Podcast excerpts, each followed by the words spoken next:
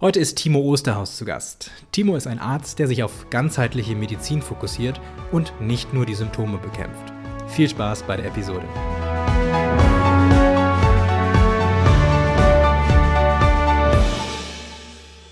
Herzlich willkommen zur 106. Episode des Alpha Progression Podcasts. Ich bin Benjamin, Personal Trainer und Ernährungsberater.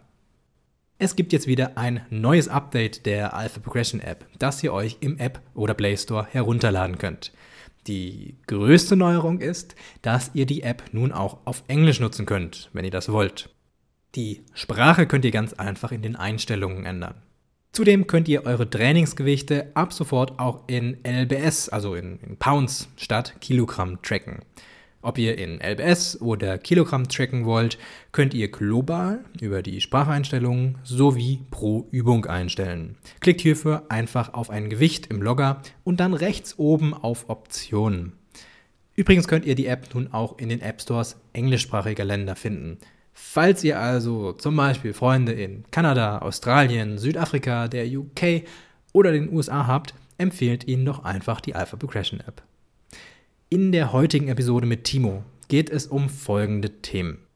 Wichtige Blutwerte für Kraftsportler, wie man schlechte Ärzte entlarvt, warum verdienen Ärzte mehr an Privatpatienten, haben Ärzte ein limitiertes Budget für Rezepte, was können Frauen gegen Lipödem machen, Melatonin regelmäßig supplementieren, was tun gegen ständige Rückenschmerzen, Langzeitauswirkungen von Boostern, warum Süßstoffe nicht unbedenklich sind, besser glutenfrei essen, morgens oder abends kalt duschen und Kniebeugen trotz Patella-Dysplasie?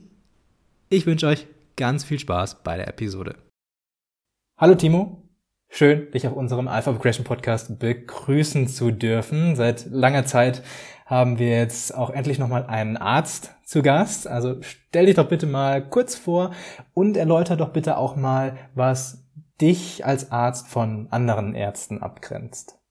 Ja, Hallöchen. Ähm, erstmal einen wunderschönen guten Morgen an der Stelle oder guten Mittag oder guten Abend, je nachdem, wenn man die Folge hört. Vielen Dank fürs Einladen.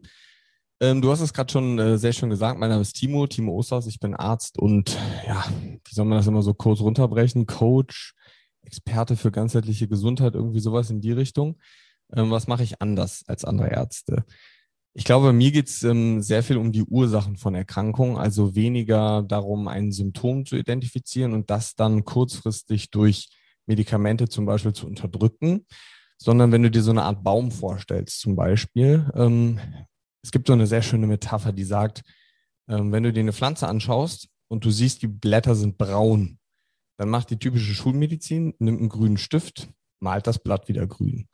Und ich würde mir theoretisch in der Erde anschauen, welche Nährstoffe sind da, welche fehlen, welche sind vielleicht zu viel da, ist vielleicht zu wenig Wasser überhaupt da. Das heißt, es geht wirklich um diese Ursache, also Ursachenbekämpfung. Funktionelle Medizin ist da so der Standardbegriff, könnte man sagen. Warum machen das andere Ärzte nicht? Es, es, es ist so naheliegend, finde ich. Ne? Warum soll man die Symptome bekämpfen? Warum nicht einfach die Ursachen? Ist es, weil es ein Wissen bedarf, das die meisten Ärzte nicht haben? Oder ist es einfach zeitintensiver und es ist nicht lukrativ für die meisten Ärzte? Ja, das ist eine gute Frage. Ähm, ich glaube, das ist so eine Kombination aus beiden Dingen, die du gerade genannt hast. Ähm, man muss realistisch sagen, also ich habe bestimmt ja, um jetzt einfach mal so eine Zahl in den Raum zu werden, 50, 60.000 Euro neben dem Studium in Weiterbildung investiert, im Sportbereich, im Ernährungsbereich, im Coachingbereich. Ich war in Amerika, ich war in Deutschland, ich habe extrem viele Weiterbildungen gemacht. Ich mache gerade noch einen Master ähm, neben dem Arzt und äh, Akademie-Geschäftsführer-Dasein. Ähm, und ich denke, in der normalen klassischen Schulmedizin sind alle Dinge, die dieser Ursachenforschung ähm, oder zu dieser Ursachenforschung dazugehören, sowie Ernährung, Regeneration, Thema Schlaf. Das sind alles Dinge, die spielen in der klassischen Medizin gar keine Rolle. Denn, und das ist auch so ein bisschen der Grund, ich habe Medizin damals studiert, weil ich gedacht so, geil, du willst Leuten helfen. Und ähm, in der klassischen Medizin geht es eigentlich darum, Krankheiten zu identifizieren, zu finden, zu messen und dann zu versuchen, diese Krankheiten zu bekämpfen. Ich bin aber der festen Überzeugung, nur weil ich keine Krankheit finde, heißt das nicht, dass jemand gesund ist. Du kannst ja theoretisch, die Krankheit fängt so ab einem gewissen Punkt an. Und in dem gesamten Zeitpunkt davor ist die, sind die Blutwerte für Erkrankungen und Co. zum Beispiel negativ. aber nennen wir es mal so Beispiel Diabetes zum Beispiel. Das heißt, du hast ja so ab einem bestimmten Punkt hast du dann diagnostisch den Diabetes durch einen zu hohen Zuckerwert im Blut oder einen zu hohen Langzeitblutzuckerwert. Aber die ganzen Stadien, die davor kommen, bei Diabetes ist es nochmal so, es gibt so Vorstufen auch in der klassischen Medizin, aber man muss realistisch sagen, dass sich diese Gesundheitsparameter, Mikronährstoffe, Omega-3-Index, die ganzen Vitamine und Co. werden sich, die spielen halt in dieser klassischen Medizin keine Rolle. Und ich denke, es ist ein sehr einleuchtendes Konstrukt und auch ein sehr logisches Konstrukt, wie mit dieser Pflanze als Metapher eben zum Beispiel, dass es ganz logisch ist, dass wenn in dem Körper irgendetwas fehlt, dass dann irgendwelche Prozesse nicht richtig ablaufen. Und man muss realistisch sagen, das ist durch wissenschaftlich evidenzbasierte Daten auch sehr gut belegt. Kommt noch nicht so ganz in, der, in dieser klassischen Medizin, in diesem klassischen Medizinmodell an, muss man sagen, weil, und das, da kommt man zum zweiten Punkt, natürlich diese Zeit auch fehlt. Weil, sind wir mal ehrlich, wenn jemand kommt mit einer chronischen Erkrankung, und das ist ja das, was wir sehen in Deutschland oder weltweit auch, dass der Anteil von chronischen Erkrankungen wie Schilddrüsenproblemen, Bluthochdruck, aber auch Energiemangel, so dieses Chronic Fatigue, ähm, dass das einfach immer mehr wird. Und ich will gar nicht sagen, dass die klassische Medizin schlecht ist. Ne? Das überhaupt nicht. Ich meine, ich selber als Arzt würde ja auch nicht sagen, so, hey, Medizin studieren ist Quark, das bringt's nicht. Medizin und klassische Medizin ist super. Das ist halt nur ein anderes Modell. Das geht halt in diese krankheitsorientierte Richtung. Das heißt mit der klassischen Medizin, wir sind super in Notfallmedizin, so Knochenbrüche, Traumata, Herzinfarkt, dafür zu sorgen, dass jemand überlebt, wenn es ihm wirklich kacke geht. Nur wir versuchen in dieser klassischen Medizin momentan dieses Akutmedizinmodell auch auf diese chronischen Erkrankungen anzuwenden. Und das funktioniert halt nicht. Weil du hast ja normalerweise so, da kommt jemand in die Notaufnahme, er hat links thorakale, also Schmerzen in der linken Brustseite, die irgendwie in den Kiefer, in den Rücken und in den linken Arm ausstanden. Dann weißt du als Arzt, ah, okay, Herzinfarkt wahrscheinlich. Dann teste ich jetzt das, das, das im Blut, mache ein EKG und ähm, gucke mir so diesen Symptomkomplex an. Je nachdem, wie die Werte sind, behandle ich direkt. Das heißt, das Symptom steht in direktem zeitlichen Zusammenhang zu dem Geschehen, was im Körper vorgeht. Das heißt, Schmerzen, ah, lebensbedrohliche Situation, ich muss sofort handeln.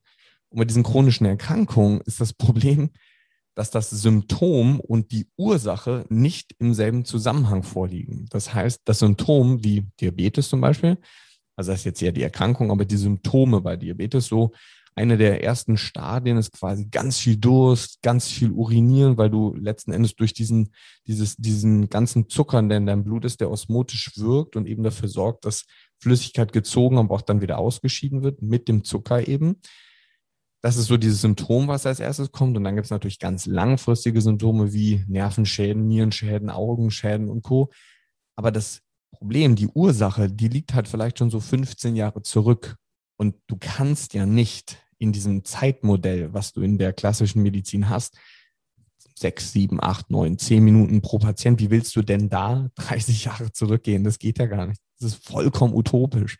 Und deswegen sind gerade so Dinge wie Hashimoto, Bluthochdruck und so ähm, schwierig zu diagnostizieren und unmöglich zu diagnostizieren, wenn du nur zehn Minuten Zeit hast. Das heißt, das bedarf dann einem völlig anderen Konzept und auch rein logistisch einem anderen Zeitkonzept dann auch in der Praxis dann konkret. Ne? Du hast ja eben schon Absolut. im Vorgespräch erwähnt, dass du auch noch so 30 Prozent deiner Zeit auch noch ähm, selbst Klienten annimmst in deiner, in deiner Praxis. Heißt das, dass du dir da dann eben mehr als diese fünf bis zehn Minuten Zeit nimmst? Oder wie sieht dein Konzept da aus? Ja, genau. Also ähm, vom Prinzip her kommen zu mir Menschen, die chronisch krank sind, Menschen, die schon bei fünf, sechs anderen Ärzten waren und Menschen, die auf der Suche nach wirklicher Gesundheit sind. Das heißt, die kommen und sagen, ah, ich habe irgendwie das Gefühl, irgendwie ich dümpel hier die ganze Zeit so auf 60, 70 Prozent Energie rum, ich kann nicht mehr richtig schlafen und irgendwie, ich merke einfach das, was nicht richtig funktioniert. Ich war aber beim Hausarzt und der hat gesagt, so, das ist alles gut, das Blut sieht gut aus, da ist alles in Ordnung. Und ähm, natürlich gibt es auch Leistungssportler, die zu mir kommen, weil die sagen so, hey, für mich ist so diese letzten, sagen wir mal so drei bis fünf Prozent Leistungssteigerung, also jetzt nicht über irgendwelche äh, illegalen Substanzen, das meine ich jetzt nicht, ne, sondern wirklich Optimierung von Immunsystem und Regeneration und Co. spielt bei denen natürlich nochmal eine größere Rolle. Aber eigentlich, wenn wir ehrlich sind, alle Patienten, von denen ich gerade gesprochen habe, bei denen geht es um Leistungssteigerung. Die stehen halt alle nur an einem anderen Ausgangspunkt. Und äh, bei mir dauert so ein äh, so ein ganz normales Anamnesegespräch mit Therapieplanung danach, roundabout 60 bis 90 Minuten. Ja. Ähm, das heißt, du siehst, das ist schon was komplett anderes. Das heißt, es ist auch eine Privatpraxis. Ähm, das heißt, zu mir kommen entweder Menschen, die privat versichert sind, das von der privaten Krankenversicherung übernommen bekommen, oder sehr viele Selbstzahler auch, ähm, die einfach mal einen ganzheitlichen Blick auf ein wirklich ausführliches und gesundheitsorientiertes Blutbild werfen möchten. Das heißt, so ein normales Blutbild, was du sonst machst, sind so, ja, was weiß ich, 20 Blutwerte oder so. Und ich äh, gucke mir 80 oder 90 verschiedene Werte an, die wirklich mehr so in diese gesundheitsorientierte Richtung gehen, wonach wir natürlich auch sagen können, genau, okay, du solltest so und so viel Vitamin D3 nehmen für so und so lange, du solltest so und so viel Omega-3 nehmen für so und so lange. Und das ist natürlich auch wieder für Leistungssportler relevant, aber eben auch für diese chronisch Kranken sehr, sehr, sehr wichtig. Ich, ich nenne es mal dieses äh, Schlappheitssyndrom. Das haben ja, das haben ja sehr viele, das sind halt den ganzen Tag irgendwie müde sind. Du hast eben erwähnt, dass auch solche Leute dann zu dir kommen. Ich vermute mal auch sehr viele dann eben. Kannst du schon so aus deiner Erfahrung heraus sagen, was die häufigste Ursache dafür ist? Ist es wirklich Übergewicht? Ist es Schlafmangel? Ich finde das immer sehr offensichtlich, aber äh, trotzdem gibt es sehr viele Leute, die zu wenig schlafen und sich dann irgendwie wundern, dass sie nicht wach sind. Oder ist es sowas wie wirklich äh, Mikronährstoffzusammensetzung der Ernährung oder irgendwas anderes sehr Spezielles oder vielleicht auch immer etwas Unterschiedliches? Also vom Prinzip her eine sehr gute Frage, ähm, schwierig so zu beantworten, mhm. ähm, weil vom Prinzip her ist es natürlich immer eine individuelle Zusammensetzung von verschiedenen Faktoren. Das heißt, wie du gesagt hast, Mikronährstoffmangel, zu wenig Schlaf, wobei bei den wenigsten Leuten ist zu wenig Schlaf das Problem, sondern das Problem, dass sie nicht richtig schlafen können, selbst wenn die sich zehn Stunden ins Bett legen würden. Ah, und es gibt ja so Menschen, die sagen so, ah nee, ich schlaf super. Und dann fragst du so drei, vier verschiedene Sachen und dann merkst du so, okay, der schläft vielleicht wirklich neun Stunden. Aber wie viel von diesen neun Stunden ist denn auch regenerativer Schlaf? Das ist ja nochmal was anderes. Und ich meine, vielleicht kennt das jetzt jemand von den Zuhörern, man schläft und wacht auf und denkt irgendwie, ich könnte mich jetzt wieder acht Stunden ins Bett legen, obwohl ich gerade acht Stunden geschlafen habe. Und aber wenn ich es auf zwei Sachen runterbrechen müsste, die fast immer da sind, ähm, dann sind das definitiv zwei. Das erste ist so diese HPA-Achse. Das heißt, es ist unsere, auf ganz einfachem Deutsch, unsere Stressachse. Ähm, das heißt, wir haben einen Mechanismus in unserem, in unserem Körper. Stell dir vor, du stehst vor einem Tiger und ähm, der will dich irgendwie auffressen, hast du drei Optionen. Die erste ist gefressen werden, die lassen wir jetzt mal raus, weil ich glaube, dafür brauchen wir keine Lösung zu finden, weil die ist halt einfach schlecht, die Lösung. Ähm, Variante zwei wäre ähm, wegrennen oder ähm, Variante 3 wäre kämpfen. So. Ähm, für beide Varianten brauchst du Energie. Und du kannst dem jetzt schlecht sagen, beruhig dich mal, ich esse kurz eine Banane und dann überlege ich mir, was ich mache. Ähm, und das ist ja auch immer so das Verständnis, was die meisten Leute haben. Ich brauche Kohlenhydrate immer überall, um Energie zu haben. Und das braucht es eigentlich nicht in unserem System, denn über dieses Hormon Cortisol, dieses Stresshormon, was wir haben, das ist diese HPA-Achse, die ich gerade ähm, erwähnt habe, produziert unser Körper über den Stress und Stress kann eben super ähm, super unterschiedlich sein. Das kann der Säbelzahntiger sein, das kann die Freundin sein abends, die dir sagt, du sollst deine Sachen in die Spülmaschine räumen. Das kann wenig Schlaf sein, das kann dein Chef auf der Arbeit sein, ähm, das kann Corona sein, das kann vom Prinzip her fast alles sein. Und die meisten Menschen verwechseln schlechten und guten Stress miteinander. Rein logisch auf Hormonachse ist das aber erstmal das Gleiche. Das heißt, natürlich fühlt man sich bei der einen Sache gut und gestresst, aber bei der anderen Sache schlecht und gestresst. Aber langfristig gesehen ist diese Aktivierung unserer HPA-Achse, also unserer Cortisol-Stressachse, schon sehr ähnlich. Und langfristig führt das eben dazu, dass unsere Nebennierenrinde, das ist eben das Organ, was dieses Cortisol dann produziert, irgendwann nicht mehr hinterherkommt. Und das ist dann so dieses Problem, was sich letzten Endes in unserem Körper einstellt. Durch zu viel Cortisol funktioniert die Schilddrüse auch nicht mehr richtig. Die Schilddrüsenhormone, die eigentlich den Stoffwechsel aktivieren und in, in Fahrt bringen sollten, werden in eine inaktive Form umgewandelt, wodurch du dann eben, obwohl du viel Stress hast und dein Hormonsystem eigentlich sagt, Knallgas, Energie, Vollgas, wenn du das zu lange hast, fährt dieses System eben runter und dann funktioniert auch die Schilddrüse nicht mehr richtig. Mhm. Das ist zum Beispiel, wenn du dir das nicht anschaust, und das schauen sich die wenigsten an, ähm, und gerade so diese Schilddrüsenparameter, diese inaktiven Formen, das sind Sachen, die werden in der klassischen Medizin eben nicht gelehrt. Und ähm, das sind aber Dinge, die ich mir per se zum Beispiel immer anschaue, wodurch du Stress sehr einfach und sehr gut messbar machen kannst. Das wäre Option eins. Und Option zwei wäre der Darm. Also sehr häufig ist es so, ähm, dass wenn der Darm nicht richtig funktioniert, man muss sich die Darmzellen so vorstellen, dass es so zwei Zellen oder ganz viele Zellen sind, aber wir greifen jetzt mal zwei exemplarisch raus. Ähm, diese Darmzellen trennen quasi Körperinneres von Körperäußerem. Das heißt, ähm, den Speisebrei, ne, das ist Körperäußeres und Körperinneres ist das Blut und deine Organe und deine ganzen Systeme.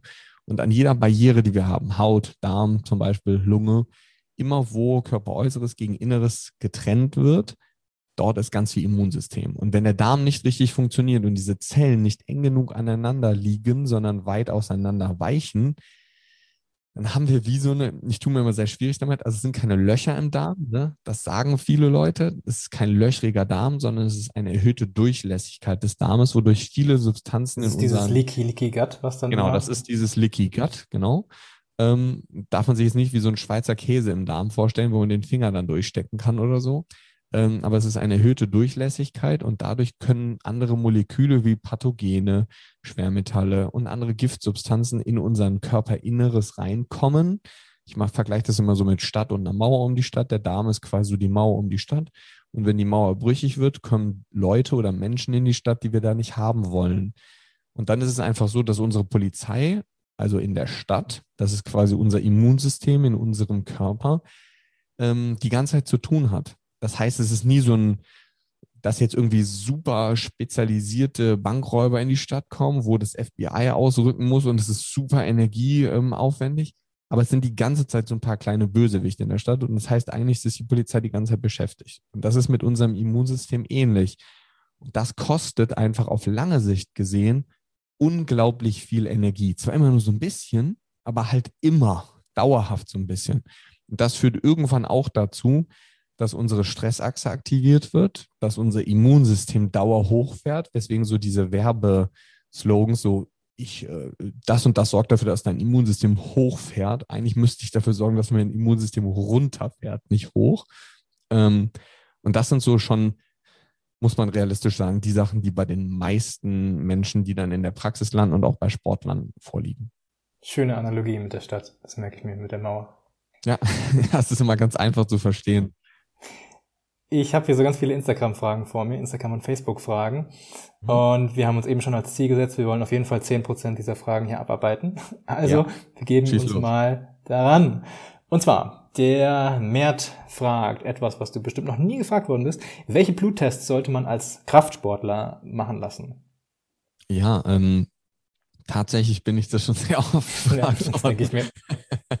ähm, ja, also es ist natürlich ähm, du kannst jetzt nicht in fünf Minuten ähm, alle Blutparameter runterbrennen ähm, oder runter nennen, die als Kraftsportler relevant sind. Ich denke auch nicht, dass als Kraftsportler andere Blutparameter relevant sind, um langfristig ganzheitliche Gesundheit zu testen. Ähm, das hängt natürlich auch immer so ein bisschen davon ab, was hat man schon für Blutwerte? Hat man überhaupt welche? Ähm, vom Prinzip her muss man sich überlegen, was ist für einen Kraftsportler oder für einen anderen Sportler das Wichtigste. Wir wissen ja, Muskelaufbau findet nicht im Training statt, sondern in der Regenerationsphase. Das heißt, was ich gerade im Kraftsportbereich möchte, ist, dass die Regeneration und dadurch die Proteinbiosynthese maximal angeregt wird und so gut läuft, wie es nur geht. Das heißt, regenerative Prozesse sind extrem wichtig. Es gibt ein, zwei Werte, die, bevor ich es gleich vergesse, die bei Kraftsportlern nicht gemessen werden sollten, ähm, weil die Ärzte das dann immer falsch interpretieren. Das ist zum Beispiel das Kreatinin, das ist so der Nierenparameter, den man ähm, kennt und das ist so der Standardwert für die Niere. Und der ist immer erhöht bei Kraftsportlern, weil der eben korreliert mit einer erhöhten Muskelmasse und wenn du Kreatin nimmst, dann sowieso. Da sollte man immer eher das Cystatin C messen. Ko korreliert er mit, äh, mit Muskelmasse oder mit Trainingsstress? Sprich, wenn ich jetzt mal eine Woche nicht trainiert habe, aber die Muskelmasse habe ich ja immer noch, dann ist der aber auch wieder ein bisschen niedriger. Auch dann ist er aber der nicht geht ein bisschen so runter. Hoch wie, okay. Genau, der geht nicht so hoch wie in der Stresssituation. Es gibt einen anderen Parameter, das ist die Kreatinkinase, die CK. Die reagiert extrem auf Trainingsstress, weil das mhm. ein Enzym intrazellulär ist. Und welches, wenn du Muskelschäden hast, deine Zellen kaputt gehen, kommen diese Enzyme raus und kommen ins Blut. Und das ist ähm, sind zum Beispiel auch Dinge, die bei Herzinfarkt und Co. erhöht werden, weswegen die meisten Hausärzte dann immer so einen Nervenzusammenbruch kriegen und sich dann per Telefon direkt melden und sagen, oh mein Gott, Also ich kenne das. Mein Hausarzt hat mich früher dann auch angerufen und mir gesagt, so Timo, du musst doch nicht so, nein, nein, ich mache Kraftsport, alles wird gut. Ähm, und deswegen muss man solche Werte interpretativ dann immer so ein bisschen, ja, sagen wir mal, in eine andere Richtung interpretieren. Ne? Deswegen, wenn zum Arzt und äh, Niere dann Cystatin C bestimmen lassen, kostet irgendwie ein, zwei Euro mehr, ist jetzt nicht die Welt, ähm, hat aber eine viel bessere Aussagekraft. Weil, by the way, hat auch für alle anderen Menschen eine viel bessere Aussagekraft. Ähm, denn das Kreatinin ist so, es ist suboptimal. Das steigt erst an, wenn 50 Prozent der Nieren nicht mehr richtig funktionieren. Von daher würde ich Bisschen mir mal überlegen, ob, ob es dann vielleicht was gibt, was nicht so einen hohen Blindenbereich hat. Ähm, ja, aber was ähm, gibt es sonst? Gerade bei Kraftsportlern, wie gesagt, ähm, Regeneration und Proteinbiosynthese. Proteinbiosynthese wäre zum Beispiel ein Parameter, den man messen kann, also nicht die Proteinbiosynthese direkt, aber ich kann die einzelnen Aminosäuren messen oder ich kann das Gesamteiweiß messen. Das heißt, Gesamteiweiß ist ein Wert, der kostet 1,47 Euro, glaube ich, extrem billig, auch als Selbstzahler. Wenn der unter sieben ist, würde ich ein Aminogramm machen und mir die einzelnen Aminosäuren ganz genau anschauen. Und die könnte man zum Beispiel dann wieder supplementieren und dafür sorgen, dass eben genügend verschiedene Aminosäuren da sind, um Muskelmasse zu bilden. Das wäre eine Sache, die ich machen würde. Und da muss man sagen, das ist bei Kraftsportlern sehr relevant, generell bei Sportlern sehr relevant, aber auch bei Menschen mit chronischen Erkrankungen extrem relevant. Ja, von daher ist es nicht so richtig trennbar. Ähm, das wäre definitiv eine Sache, die ich machen würde. Wie sehr ist das denn davon abhängig äh, von dem, was ich vorher oder am Vortag gegessen habe? Also wenn es im Blut nicht, ist und gar nicht okay, nicht super. wirklich, nicht wirklich. Ähm, ja. Also nicht wirklich. Es gibt so einen Wert, den man eigentlich nie messen braucht, der super davon abhängig ist, ähm, was du gegessen hast, das ist das Eisen. Mhm. Ähm, Eisen zu messen macht de facto einfach überhaupt gar keinen Sinn. Ähm, da würde ich das Ferritin messen. Ferritin ist so das Speichereisen. Das ist aber auch nur aussagekräftig, wenn ich keine Entzündung im Körper habe. Ich glaube, das ist ähm, aber auch angekommen bei den meisten Ärzten, oder? Also das habe ich jetzt schon ja, ja, gehört. Das, nee, das, das ist ein Standardding. Also das, das ist so ein klassisches, äh, klassisch medizinisches Standardding, das Ferritin zu messen. Es gibt so ein paar ganz alte Ärzte, die sich immer noch aufs Eisen verlassen, aber mhm. das ist, also das ist auf jeden Fall angekommen. Ähm, und was ich auf jeden Fall machen würde, und das sind zwei oder drei Werte, die gerade diesen regenerativen Entzündungsprozess ähm, sehr gut messen können. Das ist als erstes der Omega-3-Index. Omega-3-Index ist super essentiell, wenn es um chronische Entzündung geht, wenn es um Anti-Inflammation geht. Und das ist ja ein Prozess, Entzündung, der bei Kraftsportlern sehr, sehr, sehr hoch gepusht wird, aufgrund des Muskelstresses einfach. Ja. Ähm, deswegen Omega-3 super wichtig. Ähm, auch so primär, das ist eines der wichtigsten Supplemente, was ich jedem empfehlen würde. Vor allem im Leistungssport, aber vor allem auch in diesem chronischen Erkrankungsbereich. Ähm, zweite Sache wäre Vitamin D3. Wie viel D3. empfehlst du? Wie viel Omega-3? Zwei bis drei Gramm DHA und EPA oder? Ähm, ja, das hängt so ein bisschen vom Blutwert ab. Ähm, mhm. Also je nachdem, wie low der Blutwert ist, würde ich mit höheren Werten einsteigen. Wenn man, es hängt auch so ein bisschen davon ab, mit was derjenige kommt. Ähm, für den allgemeinen den allgemeinen Menschen, allgemeinen Sportler, deren ja, so einen normalen Wert hat, so die normalen Werte, die ich messe, sind so, sagen wir mal so round 5 Prozent. Das ist extrem wenig. Ich will eigentlich eher so um die 12 Prozent haben. Ähm, und da wären schon so zwischen 2 und 4 Gramm EPA und DHA das, äh, was man erreichen sollte. Mhm. Habe ich chronische Hauterkrankungen? zeigen die Studien zum Beispiel ähm, 5 Gramm EPA und DA. Ich habe es auch schon mit 10 Gramm EPA und DA behandelt. Ja. Das ist ganz schön ähm, viel Fischöl, was man da nehmen muss. Ja, hängt davon ab. Also wenn du ein vernünftiges Öl nimmst, ähm, was eine hohe ähm, Dosierung in sich hat, ähm, dann kriegst du 3 Gramm EPA und DHA problemlos mit einem anderthalb Esslöffel am Tag. Hm. Ne, und das anderthalb Esslöffel, das geht. Klar, wenn du jetzt auf 10 Gramm EPA und DHA hm. äh, hochgehst, dann hast du auch ein paar Löffel mehr so. Ne? In Kapseln ist das natürlich schwer umsetzbar mit 40 Kapseln dann am Tag oder so. Daran habe ich nämlich gedacht. Ich, also bei mir ja. sind so fünf Kapseln, glaube ich, irgendwie 1,5 Gramm, also 10 Kapseln. Ja, kann man sich dann hochrechnen, sind wirklich dann 40 ja. Kapseln oder so. Ja, genau deswegen äh, bin ich auf jeden Fall ein super Fan von Öl und nicht von Kapseln. Äh, das schmeckt ja auch nicht nach Fisch, sondern meistens nach Zitrone oder sowas in der Richtung. Mhm. Ähm, genau, ein ähm, weiterer super wichtiger Wert ist Vitamin D3. Da wissen wir auch einfach, Immunsystem sehr, sehr, sehr große ähm, Prägnanz und spielt eine sehr, sehr große, nicht nur im Kalziumstoffwechsel, sondern wie gesagt auch bei chronischen Entzündungen und eben im Immunsystem. Und unter anderem auch in der Darmgesundheit. Dieses Leaky Gut, über was wir eben kurz gesprochen haben, das ist eine der Therapien, die man machen sollte, Hochdosis Vitamin D-Therapie. Ähm, und da, das ist so ein bisschen, ich würde sagen, da geht der Trend so ein bisschen dahin. Hauptsache viel rein irgendwie, so vom Gefühl her. Und ich sehe immer mehr Leute, die einen extremen Überschuss dann auch haben. Was jetzt. Nicht weißt so du, wie viel sie supplementieren? Also sind es über 5000 internationale Einheiten und dann haben sie einen mm, Überschuss? Das hängt so ein bisschen davon ab. Also wenn du so einen extrem durchlässigen Darm zum Beispiel hast, kann es schon sein, dass mehr aufgenommen wird. Ah. Ähm, ne, und deswegen muss man, ist halt so, also man kann natürlich sagen, so, ja, man empfiehlt jetzt jedem drei, viertausend, also unter 4000 Einheiten gebe ich ganz wenig Leuten, ganz mhm. wenig Leuten. Deswegen kann man natürlich schon so, ja, 3000 Einheiten am Tag, da wird man schon nicht viel mit falsch machen. Ne? Ähm, aber vom Prinzip her, wenn man es wirklich individuell haben will, ich habe auch Leute, ähm, Blutanalyse und ähm, irgendwie äh, wirklich erfolgreiche Manager mit viel Stress. Blutanalyse, Vitamin D-Mangel, dann machen wir 5000 Einheiten für drei Monate und der Wert steigt marginal an. Weil dann halt so nicht viel war es tatsächlich bei meiner Frau letztes Jahr. Sie hatte tatsächlich im Winter einen Mangel, obwohl sie jeden Tag 6000 Einheiten genommen hat über den kompletten Winter. Und wir hatten uns auch gewundert, was ist denn da los? Woran kann sowas liegen? Ist es dann das Gegenteil eines Leaky Guts? Ist der komplett zu? Ja, vom Prinzip her ähm, haben wir einfach Menschen, die gerade was die Aufnahme von verschiedenen Mikronährstoffen und Vitaminen, ähm, ich will jetzt nicht sagen ein Problem hat, aber sehr spartanisch damit umgeht. Hängt natürlich auch davon ab. Ich würde jetzt mal behaupten, bei deiner Frau war das wahrscheinlich nicht der Fall ähm, weil du dich ja auskennst. Aber es hängt natürlich davon ab, wie man das Vitamin D konsumiert. Ähm, du musst ja ein paar mit Sachen. Fett dann, mit gesättigten Genau, mit Fett. Und es gibt noch eine Sache, die extrem wichtig ist: Magnesium. Magnesium ist nämlich ein, der wichtigste Co-Transporter, um Vitamin D aufzunehmen. Wenn du kein vernünftiges Magnesium hast, dann wird wesentlich weniger Vitamin D aufgenommen, mhm. als du eigentlich gerne hättest.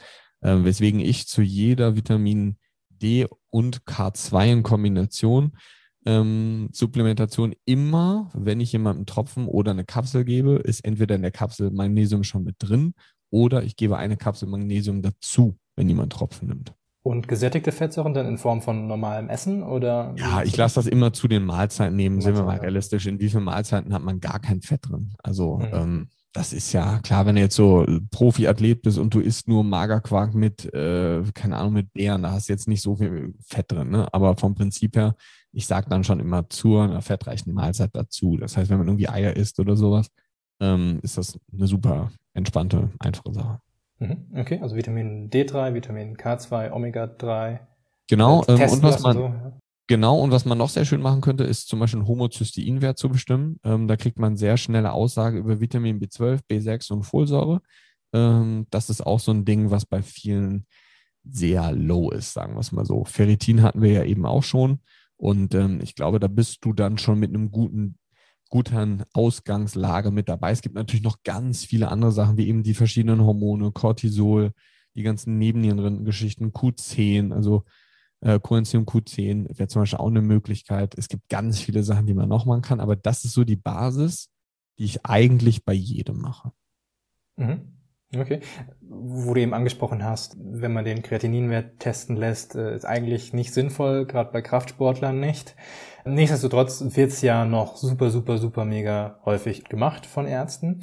Ähm, eine Frage von Christian, 27. Was sage ich denn zu einem Arzt, wenn er sowas sagt wie, der Kreatinwert ist zu hoch, jetzt ist irgendwas ganz schlimm, oder wenn er sagt, Kreatin ist schädlich, nimm das nicht. Wie, wie sollte man da reagieren?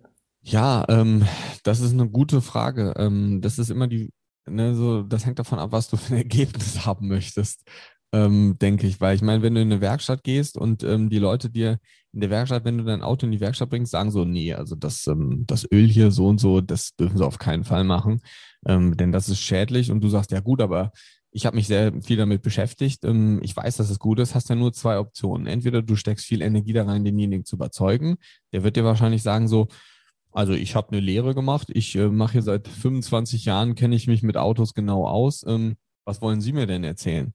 Ja, das wäre Option eins. Und zwei wäre, du gehst halt zu jemandem, der so behandelt oder der das so sieht, wie du es halt auch für richtig erachtest. Ähm, das hängt super extrem von den Ärzten ab, muss man sagen. Ähm, ich würde das immer ganz offen ansprechen. Ich habe das auch damals offen angesprochen ich habe schon vor, weiß nicht, vor acht Jahren oder so, habe ich extrem oft den Arzt gewechselt, ähm, weil ich häufig das Gefühl hatte, das soll jetzt nicht arrogant klingen oder so, ähm, aber dass ich in diesem Sportsektor schon mehr Ahnung hatte ähm, als die und deswegen habe ich dann häufig den Arzt gewechselt, weil ich mich dann nicht wohl gefühlt habe. Das war dann einfach so, die haben mir gesagt, das ist schädlich. Ich habe mir das selber damals selber viele Ausbildungen gemacht, wie eben gesagt, und ähm, habe da gelernt, dass es nicht so ist und habe dann gedacht, ja gut, was ist es denn jetzt? Keine Ahnung, wem glaube ich denn jetzt? Und deswegen habe ich mir dann Ärzte gesucht, die mehr in diesem sportmedizinisch funktionellen ähm, Sektor drin sind. Und ähm, das hängt halt immer so ein bisschen davon ab, wen du vor dir hast. Ist das jemand, der offen für das Thema ist oder ist das jemand, der direkt abblockt?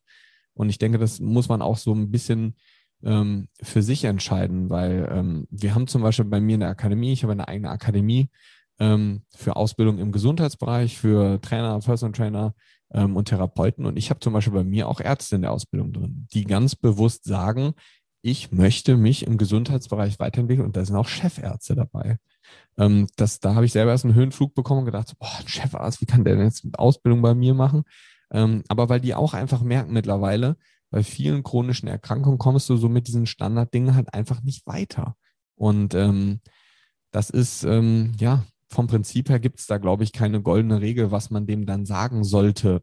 Ähm, klar kann man sich hinsetzen und sagen, so, also neueste Studien und neueste Daten zeigen, dass der Kreatinwert nicht optimal ist. Ich würde eher das Cystatin C bestimmen. Ist jetzt nur die Frage, ob der dich danach anguckt wie so ein Gartenschlauch und ähm, sagt, Cystatin C habe ich noch nie gehört. Ähm, und wenn man sowas dann hört, ist halt die Frage, geht man dann zu wem anders? Ne, das ist halt immer schwierig. Ich will das dann auch nicht schlecht reden, weil das sind ja keine schlechten Kollegen. Das ist halt dann einfach eine andere, ne, das ist so, als würdest du zu, zum Fitnesstrainer gehen und sagen, bring mir CrossFit bei. Ich denke, CrossFit ist das Beste. Dann wird der sagen, nee, das habe ich aber anders gelernt. Kraftsport ist das Beste. Dann sagt der andere wieder, nee, CrossFit, das ist ja, du wirst halt niemanden im, im Fitnessbereich davon überzeugen, dass eine andere Trainingsvariante die beste ist, weil er das so gelernt hat und vielleicht auch so dahinter steht. Und ähm, deswegen, er wird ja auch mit der Art und Weise vielen Menschen helfen. Der Hausarzt hilft so auch vielen Leuten, ja. Die Frage ist halt immer, was möchte man selber? Und deswegen habe ich am Anfang gesagt, das Ziel oder das Ergebnis, wo du hin willst, ist halt eine entscheidende Rolle. Wenn du Aber ist, ist die Analogie willst, zutreffend? Ähm, denn ich meine, wenn man Gesundheit will, ja, und also nehmen wir mal an, der Konsens ist, dass du gesund bist, wenn du keine Nierenprobleme hast. Ja. Also mhm. das, das kann man ja, denke ich, sagen. Also ist ja eigentlich das, das Ziel ganz klar und das Ziel von allen ist das gleiche. Und wenn der dann aber sagt, hier, wenn der Kreatinwert hochwert, hoch ist, dann heißt das, dass die Niere kaputt ist und ähm, du solltest kein Kreatin mehr nehmen. Ist das nicht dann falsch und schlecht? Absolut gesagt einfach? Ja, theoretisch ähm, ich also heißt ja nicht, dass ein schlechter Mensch sein muss. das will ich damit gar nicht sagen. Also es gibt natürlich auch gute und es gibt schlechte Ärzte, so wie es bei allen Berufsgruppen gute und schlechte gibt. Ne? Ähm, aber vom Prinzip her ist natürlich dieses Kreatin-Thema ein sehr extremes, ähm, muss man sagen. Und das hängt halt auch einfach davon ab. Ich meine, jemand, der 30 Jahre in diesem Beruf ist, der seit 30 Jahren etwas macht, der seit 30 Jahren Erfahrung hat in verschiedenen Bereichen, der wird auch nicht sagen, der Kreatinwert ist hoch. Der wird eher sowas sagen wie, ähm, Herr Osterhaus, ähm, ich habe mir Ihr Blut angeschaut und ähm, ich habe gesehen, der Kreatininwert ist ein bisschen erhöht. Ähm, versuchen Sie mal ein bisschen mehr zu trinken. Dann treffen wir uns in, ähm, in zwei Monaten nochmal, kontrollieren den nochmal, weil Blut ist ja eigentlich eher so ein Momentanwert. Für mich wäre jetzt eher so der Verlauf wichtig. Und ähm, wenn du dann in zwei Monaten dahin gehst und dem sagst, du nimmst Kreatin und der dir dann sagt, so ja, das ist schädlich, ja, mhm. dann ist es halt keiner, der sich mit neueren Dingen auskennt. Ähm, und das ist ja so ein Ding zum Beispiel. Wissenschaft ist etwas, das sich weiterentwickelt. Das heißt, wenn du als Arzt sagst, also wenn ich jetzt sagen würde, so, hey, ich bin Arzt, so, fertig. Mehr brauche ich nicht. So, ich bilde mich selber nicht weiter. So, dann bleibe ich ja da stehen, wo ich gerade bin. Das heißt, in fünf Jahren predige ich ja noch das, was ich vor zehn Jahren gelernt habe. Und das ist ja Quark. Das bringt ja keinen weiter. Aber das hängt davon ab, was man für ein Mensch ist. Ja, ähm, auch Mechaniker, die sich hinsetzen und sagen, so, ich bin jetzt Mechaniker, Mechatroniker, ähm, ich kann das jetzt alles, dann kommt ein neuer Motor raus, irgendwo mit neuer Technologie und du bildest dich dahingehend nicht weiter, checkst du das ja auch nicht. Und ähm, ich würde mir dann einen anderen Arzt suchen. Aber das muss man sich ja dann überlegen, ne, in welche Richtung man möchte. Wo du gerade die Flüssigkeitszufuhr angesprochen hast, äh, Hanna fragt, äh, können Nierenprobleme auftreten wegen Pro Protein oder Kreatin in Kombination mit geringer Flüssigkeitszufuhr? Können theoretisch ja. Sehen wir das in der Praxis häufig? Nein. Ähm, de facto ist es so, dieses Proteinthema, zu viel Protein schädigt die Niere, ist ein ist einer der größten Mythen auf diesem Planeten, den es gibt. Ist, wenn man sich die Studien anguckt, kannst du in der Medizin kannst du ja nicht so eine Studie machen, ich beweise jetzt, dass viel Eiweiß schlecht ist. Weil wer würde denn dann bei dieser Studie mitmachen? Ja, du vergleichst ja in der Regel, wenn du eine gute Studie hast, eine Gruppe, die etwas nicht macht, mit einer Gruppe, die etwas macht und guckst dann, welche Gruppe schneidet am Ende besser ab. Und du kannst ja nur nachweisen in so medizinischen Studien, bis zu welchem Level Proteinintake zum Beispiel tritt kein negativer Effekt auf. Das ist der sogenannte NOEL, also der No Observed Effect Level, also ein Level, bei dem kein negativer Effekt auftritt. Und der ist für Eiweiß bei circa 4 Gramm pro Kilogramm Körpergewicht. Und jetzt versuch mal 4 Gramm pro Kilogramm Körpergewicht zu essen. Wenn du 100 Kilo wiegst, wenn das 400 Gramm Eiweiß. So 200 Gramm Eiweiß ist schon ultra viel, ja. Und dieser Noel sagt ja nur, dass da noch kein negativer Effekt auftritt. Mhm. Das heißt, es kann auch sein, dass die, die Proteinzufuhr bis 8 Gramm pro Kilogramm Körpergewicht hochgehen würde. Das wissen wir ja nicht. Wir testen es halt nicht höher, ist auch, warum auch? Nimmt ja keiner mehr als 4 Gramm pro Kilogramm Körpergewicht zu sich oder die wenigsten zumindest. Kreatin ist natürlich so eine Sache, das zieht Wasser nach intrazellulär. Das heißt, wir haben per se dann weniger Wasser im System, was ja für die Muskulatur erstmal gut ist, weil das Wasser in die Muskulatur gezogen wird, weswegen die Muskulatur praller aussieht, die ganzen Stoffwechselvorgänge in der Muskulatur besser vonstatten gehen. Und dadurch haben wir aber in, ähm, in unserem Blutsystem vom Prinzip her weniger Flüssigkeit, was natürlich ein Problem machen kann auf lange Sicht gesehen. Deswegen, wenn ich jemandem Kreatin gebe oder wenn jemand bei mir ist, der sagt, ich nehme Kreatin, würde ich schon sagen, sieh zu, dass du ein halbes, ein halbes Liter, super deutsch, einen halben Liter bis ein Liter Wasser mehr am Tag trinkst. Ähm, und das war's. Also so kompliziert würde ich das Ganze auch nicht machen. Gibt auch Leute, die mal sagen, so, oh, Kreatin ist super schlimm, weil die Niere, die hört dann auf, um Kreatin zu bilden. Also es ist ja eigentlich ein, ein, Stoff, der letzten Endes von der Niere selber produziert wird, Kreatin. Und ähm, irgendwann hört das System dann auf, Kreatin zu bilden, wenn ich es halt ständig im erhöhten Überschuss habe ist jetzt nicht so ein Problem, weil wenn ich aufhöre es zu nehmen, fängt der Körper wieder an, es zu produzieren. Ähm, das ist jetzt nicht so wie mit hormonellen Systemen, wo die Systeme dann nicht mehr hintereinander kommen, weswegen eine Dauergabe von Kreatin fünf, drei bis fünf Gramm am Tag gar kein Problem ist. Und mal by the way, es gibt kein Supplement auf diesem Planeten, was so gut untersucht ist wie Kreatin und was so unglaublich gute Ergebnisse erzielt, auch kognitiv. Es gibt auch Studien, die zeigen, dass Kreatin teilweise zu den Notropikern, also diesen konzentrationsfördernden Substanzen gezählt wird, wo ähm, verschiedene Gruppen von Studenten genommen wurden, die mit Kreatinernahme besser abschneiden in Prüfungssituationen zum Beispiel. Das heißt, Kreatin ist nicht nur für den Kraftsport etwas, sondern dadurch, dass es ja den Energiestoffwechsel erhöht, beziehungsweise mehr Energie rückgeneriert, logischerweise auch fürs Gehirn eine sehr gute Sache.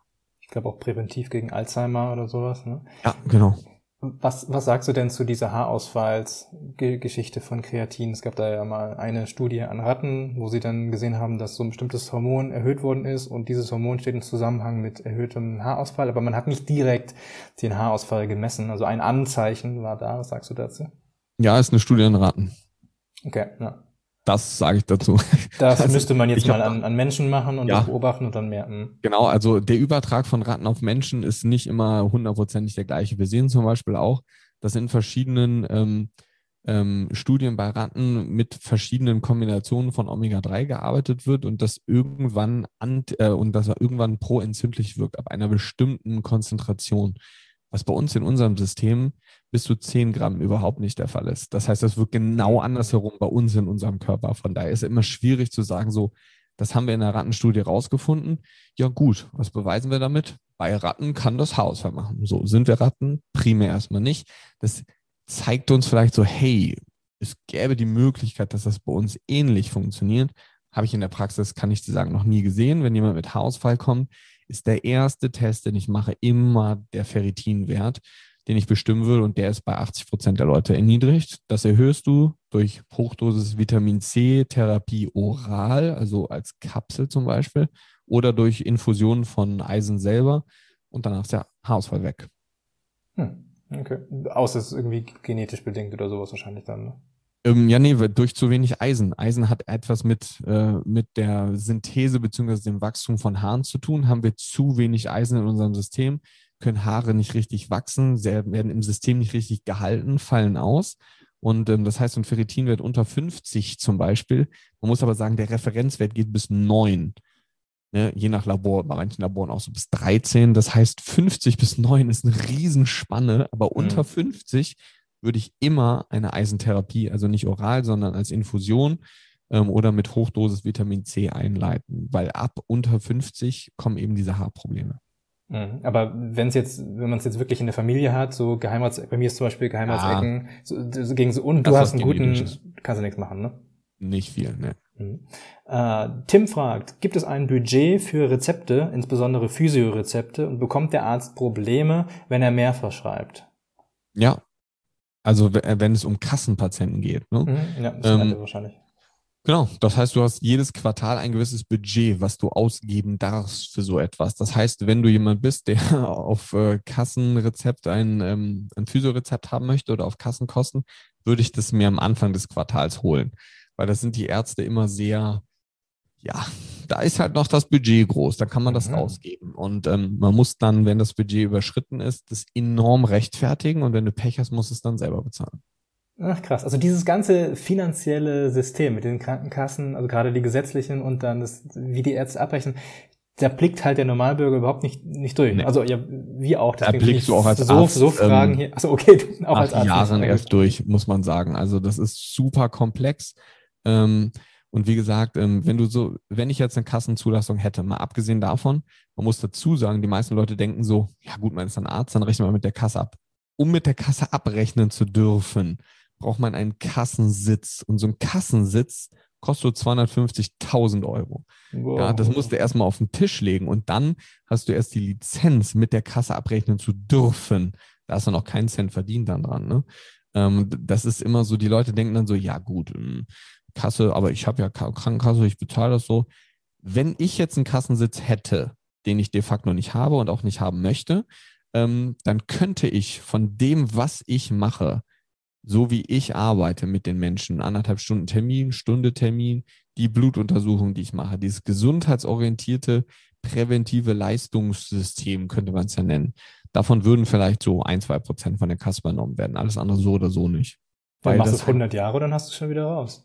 Ja, nee, perfekt, super. Und äh, die anderen 98 Prozent, ja. die, die äh, müssen die Leute dann, naja, also von daher siehst, du, das macht in diesem Gesundheitssystem, wenn du Gesundheit mit dem Menschen machen möchtest, macht Krankenkasse, gesetzliche Krankenkasse keinen Sinn. Man kann natürlich trotzdem als gesetzlich Krankenversicherter kommen und sich behandeln lassen, musst du es dann aber halt selber bezahlen.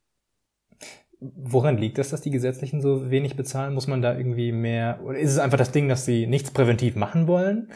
Oder wissen sie nicht, was präventiv gut ist? Boah, das kann ich dir jetzt nicht sagen. Also ich arbeite nicht für die äh, Krankenversicherung. Ich glaube, das wäre jetzt auch so ein Fass, was ich nicht aufmachen okay. will.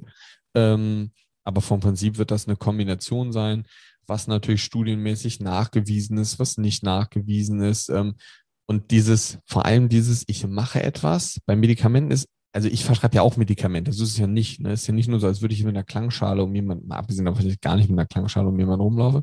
Ähm, aber das ist ja so, ich mache ja schon, ich verschreibe auch Medikamente, sorge aber dafür, dass die Medikamente dann von mir wieder ausgeschlichen werden können in der langfristigen Therapie, wenn jemand die Medikamente braucht. Und in dieser klassischen oder in diesem klassischen Konzept wird ein Medikament gegeben und dann wird das ja einfach immer weitergegeben, so wie bei Bluthochdruck zum Beispiel. Das heißt, du hast, wenn du ein Medikament gibst, ja immer den direkten Aus, die direkte Auswirkung, die direkte Veränderung, weil ein Medikament greift in den Stoffwechsel ein. Und das heißt, in der Regel ist es ja so, dass die Krankenkasse dann Dinge übernimmt, die dann eine sofortige Besserung oder eine langfristige auf jeden Fall Verbesserung macht. Wenn ich jetzt jemandem sage, er muss sich anders ernähren, so, dann müssen wir gucken, ob das bei ihm funktioniert, ob das in die richtige Richtung geht. Das hängt dann davon ab, wie er sich vorher ernährt hat, ob das gut funktioniert, ob er die Sachen wirklich umsetzt. Das heißt, da ist, da ist sehr viel Spielraum in dem, was sich entwickeln kann dann in den nächsten Monaten oder Jahren. Und das ist, glaube ich, so ein Ding, was die Krankenkasse sehr, sehr ungerne macht. Aber wie gesagt, dieses System ist, glaube ich, etwas, was ähm, die meisten Ärzte so auch nicht mögen, muss man ehrlich sagen. Hm. Noch eine Frage dazu vom Maxi Music 96. Kann ich erkennen, ob ein Arzt mir lediglich aus finanziellen Abrechnungsgründen zu etwas rät? Ja, als Laie nein. Hm. Die Frage ist immer, hat man wirklich einen Nachteil dadurch, wenn er einem etwas wegen finanziellen Abrechnungssachen rät? Ist jetzt so die Frage, also klar, wenn man dadurch jetzt ein Medikament mehr nehmen müsste oder sowas, aber das wird ja, macht ja kaum einer. Ähm, also klar gibt es tatsächlich auch irgendwelche schwarzen Schafe, die das machen. Ich meine, das gibt es ja überall. Ähm, aber vom Prinzip her kannst du das als Laie herausfinden? Nee, schwierig. Wie du, wenn du dein Auto in die Werkstatt bringst und die sagen dir so, sie brauchen einen neuen Auspuff, dann guckst du ja auch nicht selber unter das Auto drunter und sagst so, oh, ich glaube aber, wenn sie da schweißen, dann wird der Auspuff, das kann, wie soll, das geht ja nicht. Ja, also ich hatte jetzt schon das Gefühl bei mir, also vor, vor fünf Jahren bin ich von der gesetzlichen in die private Krankenkasse gewechselt und ähm, da hatte ich das Gefühl, dass der Zahnarzt irgendwie mehr macht mit mir. Ja, ach so, ach so, jetzt, jetzt, so ja, ja. Das, dann, ach so, ne? ja, also das ist, das war, glaube ich, was anderes, ähm, als wo die Frage hin abzielt. Aber kann natürlich auch sein, dass die Frage dahin abzielt. Also es ist häufig so, zum Beispiel Zahnarzt, sehr gute, ähm, sehr gute, sehr gutes Beispiel. Wenn du zum Zahnarzt gehst und du kriegst gebohrt im Zahn oder eine Wurzelwandlung, keine Ahnung, irgendwas, was Schmerzen macht, kriegst du eine Betäubung. Und dann ist es so, dass die Betäubung, also die Spritze, die du kriegst, die ist Lokalanästhetikum, wird bezahlt von der gesetzlichen und von der privaten Krankenversicherung. Was aber nur von der privaten Krankenversicherung bezahlt wird, ist die Betäubung vor der Betäubung. Das heißt, wenn du privat versichert bist, kriegst du von den Zahnärzten meistens so einen Tupfer mit Eis auf, ähm, auf dein Zahnfleisch drauf, damit das lokal betäubt wird, damit du die Spritze nicht mehr merkst. Finde ich gut. Das wird nur von der privaten übernommen, von der gesetzlichen nicht. Die meisten guten Zahnärzte machen das aber trotzdem auch mit gesetzlich Versicherten. Du kannst aber, wenn ich dir jetzt Blut abnehmen würde und das Blut kostet, ich, ich muss dann als Arzt auswählen, ist das eine private Krankenversicherungsleistung oder ist das eine Selbstzahlerleistung? Ja, das heißt, zahlst du, wenn du zu mir kommst, das selber oder übernimmt das die Kasse? Dasselbe Blut, wenn ich dir das abnehme, dieselben Blutwerte, wenn ich Selbstzahler ankreuze, kosten jetzt Beispiel 300 Euro. Wenn ich Privatversicherung ankreuze, kostet dasselbe Blut 410 Euro. Genau dieselben Werte. Da wird dann irgendwie im System, genau kann ich dir das auch nicht erklären, das ist dann teurer. Das ist dann teurer. Du musst es ja nicht bezahlen, sondern es übernimmt dann die Krankenversicherung, aber es ist dann teurer. Ähm, ne, ich kann dann auswählen, ich sehe dann genau Preis A, Preis B, Selbstzahler, Privatversicherung. So, so ist das. Das ist jetzt also Selbstzahler versus privat, aber wie ist das denn gesetzlich versus privat? Oder ist gesetzlich Ja, das kannst du nicht vergleichen. Das kannst du nicht vergleichen, weil die ähm, gesetzlich Versicherten ähm, oder die gesetzliche Krankenversicherung übernimmt 90 Prozent der Blutwerte, die ich messen würde, ja gar nicht. Von daher nee, aber bei, sagen wir mal, bei einem, bei einem klassischen Arzt, so, äh, wenn hm? da jetzt ähm, also zwei, zwei, Personen, die lassen das Gleiche machen und der eine kriegt's von der privaten bezahlt und der andere kriegt's von der gesetzlichen bezahlt. Ja, und da sagt man doch immer, dass der, der Arzt mehr. Der kriegt mehr. Ne? Aber warum ja. ist das so? Ja, du hast dann die Möglichkeit, als Arzt kannst du mehr abrechnen bei der privaten. Ähm, ne, das heißt, du kannst mehrere Ziffern angeben und sagen so, ich mache jetzt eine Beratung, eine extra Beratung dazu, die kostet 15 Euro. Das würde die gesetzliche zum Beispiel nicht übernehmen. Ach, das macht der Arzt dann quasi für, für 0 Euro bei der gesetzlichen dann, ne? Genau. Ah, okay. Und das kannst du bei einer privaten dann absetzen oder mit abrechnen. Da bin ich aber auch kein Experte drin, ne? Mhm. Ähm, weil ich mich halt mit dem ganzen gesetzlichen Abrechnungssystem überhaupt nicht auskenne, weil ich mich damit auch nicht beschäftige, weil ich es halt nicht brauche. Mhm. Okay. Die Andrea fragt, äh, was kann man gegen Lipödem machen? Eine Frage, die von vielen Frauen reingekommen ist. Ja, sehr schwieriges Thema. Sehr, sehr, sehr schwieriges Thema. Ähm, eigentlich fast nichts. Ähm, also man kann schon etwas dafür tun, aber das springt auf jeden Fall den Rahmen hier. Ähm, man kann definitiv ernährungstechnisch was dafür tun. Man kann antientzündlich ähm, quasi arbeiten, Omega-3 und Co., also Dinge, die Anti-Entzündungen wieder fördern und dafür sorgen, dass man Dinge, die Entzündung fördern, weniger zu sich nimmt. Bewegung ist ein sehr guter, wichtiger Punkt. Man kann mit Kompression arbeiten, damit weniger Ödem quasi entsteht. Aber wirklich, wenn du das Ödem oder die Fettzellen wegkriegen möchtest, die da ödematös vergrößert sind in den Extremitäten, kannst du, außer die Fettzellen rauszunehmen, nicht wirklich viel machen. Und da bringt das sehr auch schwieriges ähm, Abnehmen, Thema. sehr viel Abnehmen nichts, weil das Fett da drin bleibt. Ja, also jein, natürlich bringt Abnehmen schon was, aber diesen Leuten fällt es viel schwieriger abzunehmen, weil halt nicht das Fett das Problem in den Zellen ist, sondern dieses Ödem, also das Wasser, was dann gezogen wird, was man halt super schwierig rausbekommt. Man kann mit vielen komplexen Geräten lokal arbeiten und versuchen, da etwas zu machen. Und was man natürlich machen kann, ist, dass man ähm, ein vernünftiges Blutbild macht und schaut, ob es irgendwo Mangelsymptome gibt, die man ausgleichen könnte, Mikronährstoffe, Vitamine und Co. Aber man muss sich Hand aufs Herz legen, wenn es um Lipödem geht. Das ist ein sehr schwieriges Thema. Mhm, also ich kenne das von einer Bikini-Athletin, wenn sie wirklich bühnenready ist, dann sieht man gar nichts davon an den Beinen. Mhm. Aber sobald sie dann wieder Normalgewicht hat, also ein bisschen mehr Fett dann, da sieht man es dann tatsächlich. Also da sieht man dann schon, dass Fettverlust was bewirken kann, zumindest bei ihr. Aber bei ihr ist es dann halt auch nicht nachhaltig, denn du kannst ja nicht ein, Leben lang eben mit das so meine ich, ne? Körperfett halt rumlaufen. Ne? Eben genau, klar kannst du das natürlich schon, das Fett natürlich verlieren und dann geht das Ödem natürlich auch weg. Ähm, aber wer rennt jetzt mit 5% ja. Körperfett rum die ganze Zeit? Dann kriegst du andere Probleme, die ja. dann noch, noch schlimmer sind. Ähm, und ich meine, wenn du wieder bei deinem normalen Körpergewicht angekommen bist und die meisten Leute, die dieses Ödem haben, fühlen sich ja übergewichtig, ähm, weil halt das Ödem da ist. Ne? Und ähm, mhm. wie gesagt, super schwieriges Thema. Ähm, ist einfach eine, eine super ausführliche Sache, die bei fast jedem auch anders ist. Mhm. Äh, Gains, Gains, Gains fragt, bringen Melatonin-Tabletten wirklich etwas? Ja, auf jeden Fall, klar.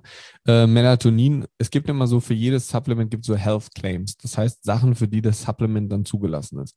Realistisch gesehen ist es meistens ein Supplement Omega 3 zum Beispiel ist, glaube ich, für fünf Health Claims zugelassen, Melatonin für eins. Melatonin macht aber viel mehr Sachen als dieses eine Health Claim, für die es zugelassen ist. Das Health Claim, für das es zugelassen ist, Melatonin, ist Verkürzung der Einschlafzeit. Ähm, das heißt, es verkürzt nachweislich die Periode oder die Zeit, die du brauchst, um einzuschlafen. Der Melatonin ist so das Endhormon vom Serotoninstoffwechsel. Dieser Stoffwechsel fängt an bei Tryptophan, geht über 5-HTP mit ganz vielen Zwischenstufen bis hin zu Serotonin. Und aus Serotonin wird Melatonin. Das heißt, wenn du Melatonin-Kapsel nimmst, so ein Milligramm zum Beispiel am Abend oder so, äh, gute Empfehlung, das unter wie, die Wie viel Milligramm hast du gesagt? Ein Milligramm zum Beispiel. Ach so, okay. Ja. Das wäre jetzt so die, du, die, äh, die äh, Dosierung, die quasi in Deutschland dann in Anführungsstrichen so die verschreibungsfrei ist. Klar kann man auch zehn Kapseln nehmen, mal zehn Milligramm ähm, oder je nachdem, was du zu dir nimmst, aber so das, womit man starten sollte, so ein Milligramm. Und die meisten Sprays, ich habe eben Kapsel gesagt, Kapsel ist eigentlich nicht das, was man nehmen sollte, denn dann wird es durch den Magen-Darm, muss es letzten Endes aufgenommen, geht durch die Leber und dauert Ewigkeiten, bis es dann wirkt. Deswegen ich immer so eine Lutschtablette oder ein Spray nehmen würde und das unter die Zunge zu sprühen, weil dann wird das direkt über so einen Venenplexus, also die Gefäße, die unter der Zunge sitzen, aufgenommen und wirkt direkt. Das heißt, du nimmst es so 20, 30 Minuten vorm Schlafen gehen und dann ist es schon in deinem Blut angekommen, beziehungsweise kann auch schon wirken. Ähm, was es auch noch macht, ist sehr stark antientzündlich zu wirken. Das ist eben eine sehr, sehr, sehr schöne Sache an Melatonin, weswegen es auch das Immunsystem beruhigt, dadurch, dass es chronische Entzündung runterfährt. Das ist eben so ein netter Nebeneffekt von Melatonin, der sehr, sehr, sehr genial ist. Jetzt nicht als Health Claim zugelassen ist, aber halt nachweislich aus den Studien trotzdem ähm, logischerweise da ist. Was man nicht machen sollte, ist Melatonin immer zu nehmen. Denn irgendwann reguliert sich dieser, dieser Kreislauf des Serotoninstoffwechsels schon runter. Und dann fällt es mir halt schwieriger, irgendwann Melatonin selber wieder zu produzieren. Ach krass, ich dachte, das wäre irgendwie mal wieder widerlegt worden. Das ist dann. Wie, ja, es gibt wieder, es gibt Zeichen dafür, es gibt Zeichen mhm. dagegen. Ähm, Glutathion zum Beispiel, stärkstes Redox oder antioxidative Substanz in unserem System ist das ähnlich. Ähm, Deswegen auch so Supplemente 5-HTP zum Beispiel, das sind halt Vorstufen von Melatonin, auch sehr, sehr gut funktionieren weil dadurch eben dieser Kreislauf trotzdem die ganze Zeit arbeitet. Wenn ich aber, ich nehme zum Beispiel im Momentan gerade auch Melatonin, wenn du extrem stressige Phasen hast, ist das eine super Sache. Ist es eine super Sache, auch wenn du Menschen hast, die chronische Schlafprobleme haben, so wie du ganz am Anfang mal gesagt hast. Super Sache. Aber jetzt nicht fürs ganze Jahr, sondern dann mal so ein, zwei Monate. Okay, go for it. Kannst du machen, aber jetzt nicht immer. Ne? Also in stressigen Phasen auf jeden Fall, super Sache, aber das ist nichts, was ich jeden Tag machen sollte. Generell, sind wir mal realistisch, ähm, sollte ich mir dann die Frage stellen, wenn ich so ein Supplement nehme und brauche, kann ich vielleicht in meinem Leben irgendwas anderes optimieren, damit ich vielleicht auch natürlich mal wieder zum Schlafen komme. Mhm. Bei mir ist es zum Beispiel so, ich habe auch, ich, ich bin tagsüber immer super, super fit. Trotzdem brauche ich sehr lange, um einzuschlafen. Und wenn ich Melatonin nehme, schlafe ich schneller ein, funktioniert super, aber ich bekomme dann richtig krasse Albträume. Also richtig krasse Albträume. Jedes Mal. Also das ist sowas von eindeutig. Ich habe so viele On-Off-Tests da schon gemacht. Woran liegt das? Bin ich dann öfter in, in der, in, in, ich glaube, Rapid Eye Movement Phase oder so, da kommen dann die Träume auf. Oder man erinnert sich mehr daran. Hat das irgendwie damit was zu tun? Ist übrigens bei mir auch so, wenn ich Zink und Magnesium abends nehme. Mhm. Auch eins zu eins zusammen, wie beim Magnesium. Da wird mir so ein bisschen schwindelig, also müde, schwindelig, ich kann gut einschlafen, super, aber Albträume. Wirklich jedes Mal. Also so richtig, ne? Zombies überall, die wollen dich töten und nicht schön. Okay, krass. Ähm, also ist mir jetzt keine, keine Datenlage oder keine Studie bekannt, so die gerade da was mit Albträumen in Anführungsstrichen zu tun hat. Was ich mir jetzt überlegen würde, ist, ob es vielleicht an der Dosierung beziehungsweise an der, du hast jetzt vor allem auch Magnesium und Zink angesprochen. Mhm. Bei Magnesium gibt es ja ganz viele verschiedene Formen. Also Zitrat. Reagierst immer auf Zitrat, dann würde ich zum Beispiel mal umswitchen auf ein Treonat. Das ist für den Schlaf an und für sich sowieso viel besser als ein Zitrat. Ähm, das würde ich mal machen oder mal ein Multikomplex Magnesium nehmen, wo mehrere Dinge gleichzeitig drin sind, äh, wie ein Bisglycinat, Taurat, Malat, irgendwie sowas. Ähm, und sonst kann es natürlich rein theoretisch auch einfach daran liegen, ähm, dass das, ist es immer das gleiche Produkt, was du nimmst? Nee, also beim Melatonin zwei unterschiedliche habe ich benutzt. Ich weiß nicht mehr genau, welche es waren, schon länger her. Magnesium auch sehr viele unterschiedliche, aber ich meine, es war immer Citrat. Ähm, dann auch mal so dieses Markenprodukt ZMA. Ne? Mm, auch mal ja, okay, das kennt man natürlich, ne? Zink, Magnesium äh, in Kombi. Ähm, vom Prinzip her kann es natürlich auch einfach sein, dass du nicht gut darauf reagierst, dass du aber theoretisch, das ist jetzt aber nur eine wirklich spekulative Aussage, das ist jetzt keine wissenschaftliche Aussage, die ich jetzt tätige, ähm, kann natürlich auch sein, dass du einfach extrem viel zu verarbeiten hast, dein System deswegen versucht als Schutzmechanismus dich nicht schnell einschlafen zu lassen. Melatonin hilft dir dabei schnell einzuschlafen, aber dann kommst du in diese Situation, wo du es dann verarbeiten musst. Was eigentlich gut ist, denke ich mal. Ne? Was gut ist, also was auch nicht das Problem des Melatonins dann wäre, sondern was mhm. wieder in die Richtung gehen würde, so, okay, habe ich vielleicht extrem viel Stress oder ähm, warum habe ich denn so viel zu verarbeiten? Wäre eine, zum Beispiel eine interessante Sache, wenn man das Melatonin mal länger nimmt, mal für zwei mhm. Wochen. Kommt das dann am Ende immer noch oder ist das nur in der Anfangsphase, in den ersten Nächten so? Das ist interessant, ähm, ja. ich habe nie länger als drei Nächte durchgehalten, weil mich das halt so genervt hat mit diesen Zombies. Ne? Also überall, ja. immer, auch immer Zombies. Ich weiß nicht warum. Ich, ich gucke nicht okay. Walking Dead oder irgendwie sowas. Ja. auch nicht so trashig, sondern wirklich gruselig. Ne? Mhm. Ähm, ja, dann habe ich halt echt keinen Bock mehr drauf gehabt. Aber vielleicht muss ich, da mal durchziehen. Also ich, das, was du eben erzählt hast mit dem viel zu verarbeiten, das, das denke ich mal, ist es bei mir, weil ich halt von morgens bis abends immer nur arbeite derzeit, was ich aber auch weiter so führen möchte jetzt, weil wir mhm. ähm, sehr viel Gas geben bei der App-Entwicklung gerade. Und ja, das will ich jetzt nicht runterschreiben. Aber das Ding ist auch, ich bin tagsüber halt immer super mega fit. Wenn ich neun Stunden, ich sage immer, im Bett liege, weil ich nicht weiß, wie viel mhm. davon Schlaf ist, ne? dann bin ich ja. super mega fit. Deswegen will ich auch eigentlich jetzt nicht was dran ändern, denn mir geht's halt gut. Aber so langfristig würde ich schon gerne was dran ändern, denn das ist irgendwie komisch. Ne? Ja, also, also, so never change a running system. Das ist keine Wissenschaft, ne? Aber wenn du mit etwas gut fährst, ja eigentlich auch nicht auf jemanden hören, der dir sagt, so, das ist noch besser. Weil wenn du schon mit etwas fährst, so, vielleicht machst du es dir damit auch kaputt. Das ist immer so dieses Pokern. Probiere ich was anderes, was vielleicht noch besser ist, oder ähm, bin ich zufrieden mit dem, wie es gerade läuft. Kommen wir mal zu einem anderen Thema, und zwar fragt der Hidalgen, ich habe seit Jahren Schmerzen im Rücken, aber kein Arzt kann helfen. Ich bin fit und werde immer weggeschickt. Und die Kati fragt auch, was tun gegen ständige Schmerzen im unteren Rücken? Ja, also untere Rückenschmerzen ist ähm, ein sehr, sehr, sehr häufiges Symptom von, nehmen wir es jetzt mal, gluteale Amnesie. Gluteale Amnesie ist so einfach das äh, schlaue Wort für dein Hintern arbeitet nicht in der Hüftstreckung, wie er das tun sollte. Ähm, das heißt, der stärkste ähm, Hüftextensor, also Strecker der Hüfte, ist quasi unsere Glutealmuskulatur, die wir sehr, sehr, sehr häufig vernachlässigen, weil wir halt sehr viel sitzen. Und ähm, wir sitzen quasi auf dem Gluteus das ist so, oder die Muskelgruppe, die oder die Glutealmuskulatur, das sind ja mehrere, ist ja nicht nur einer. Ähm, und die strecken quasi die Hüfte und stabilisieren auch die Hüfte auf der anderen Seite. Das heißt, rechts stabilisiert links, links stabilisiert rechts gegeneinander. Und ähm, wenn wir die Mobilität, also die Beweglichkeit in der Hüfte und diese Hüftstreckung eben verlieren, dann muss irgendeiner einspringen. Wenn unsere Hüfte nicht strecken kann, dann müssen wir ja trotzdem am aufrechten Gang sind, wenn wir aufstehen, wenn wir gehen, wenn wir reagieren müssen. Das macht dann der Rückenstrecker. Und der ist halt eigentlich nicht dafür gemacht, muss man realistisch sagen. Es gibt so ein sehr schönes ähm, Modell von Mobilität und Stabilität nach Gray Cook, ähm, was sich abwechselt. Mobi, Stabi, Mobi, Stabi, immer abwechselnd. Das heißt, das Knie zum Beispiel ist ein stabiles Gelenk. Die Hüfte ist ein mobiles Gelenk. Die LWS, also der untere Rücken, ist wieder ein stabiles Gelenk. Das heißt, stabile Gelenke sollten stabil sein, aber nicht unbedingt mobil und umgekehrt. Und was wir machen, ist, wir machen die Hüfte durch Dauersitzen zu einem stabilen Gelenk, weil es sich nicht bewegt. Deswegen ja auch so tiefe Kniebeugen eine super Übung ist, weil versuch dich mal zu fragen, wann hattest du das letzte Mal die Hüfte unter Kniehöhe? Eigentlich hast du das nie, weil wir das ja nicht mehr machen. Wir sitzen nicht auf dem Boden. Wir gehen gar nicht in diese Position rein, wo wir überhaupt eine richtige Außen- oder Innenrotation im Oberschenkel ausführen müssen.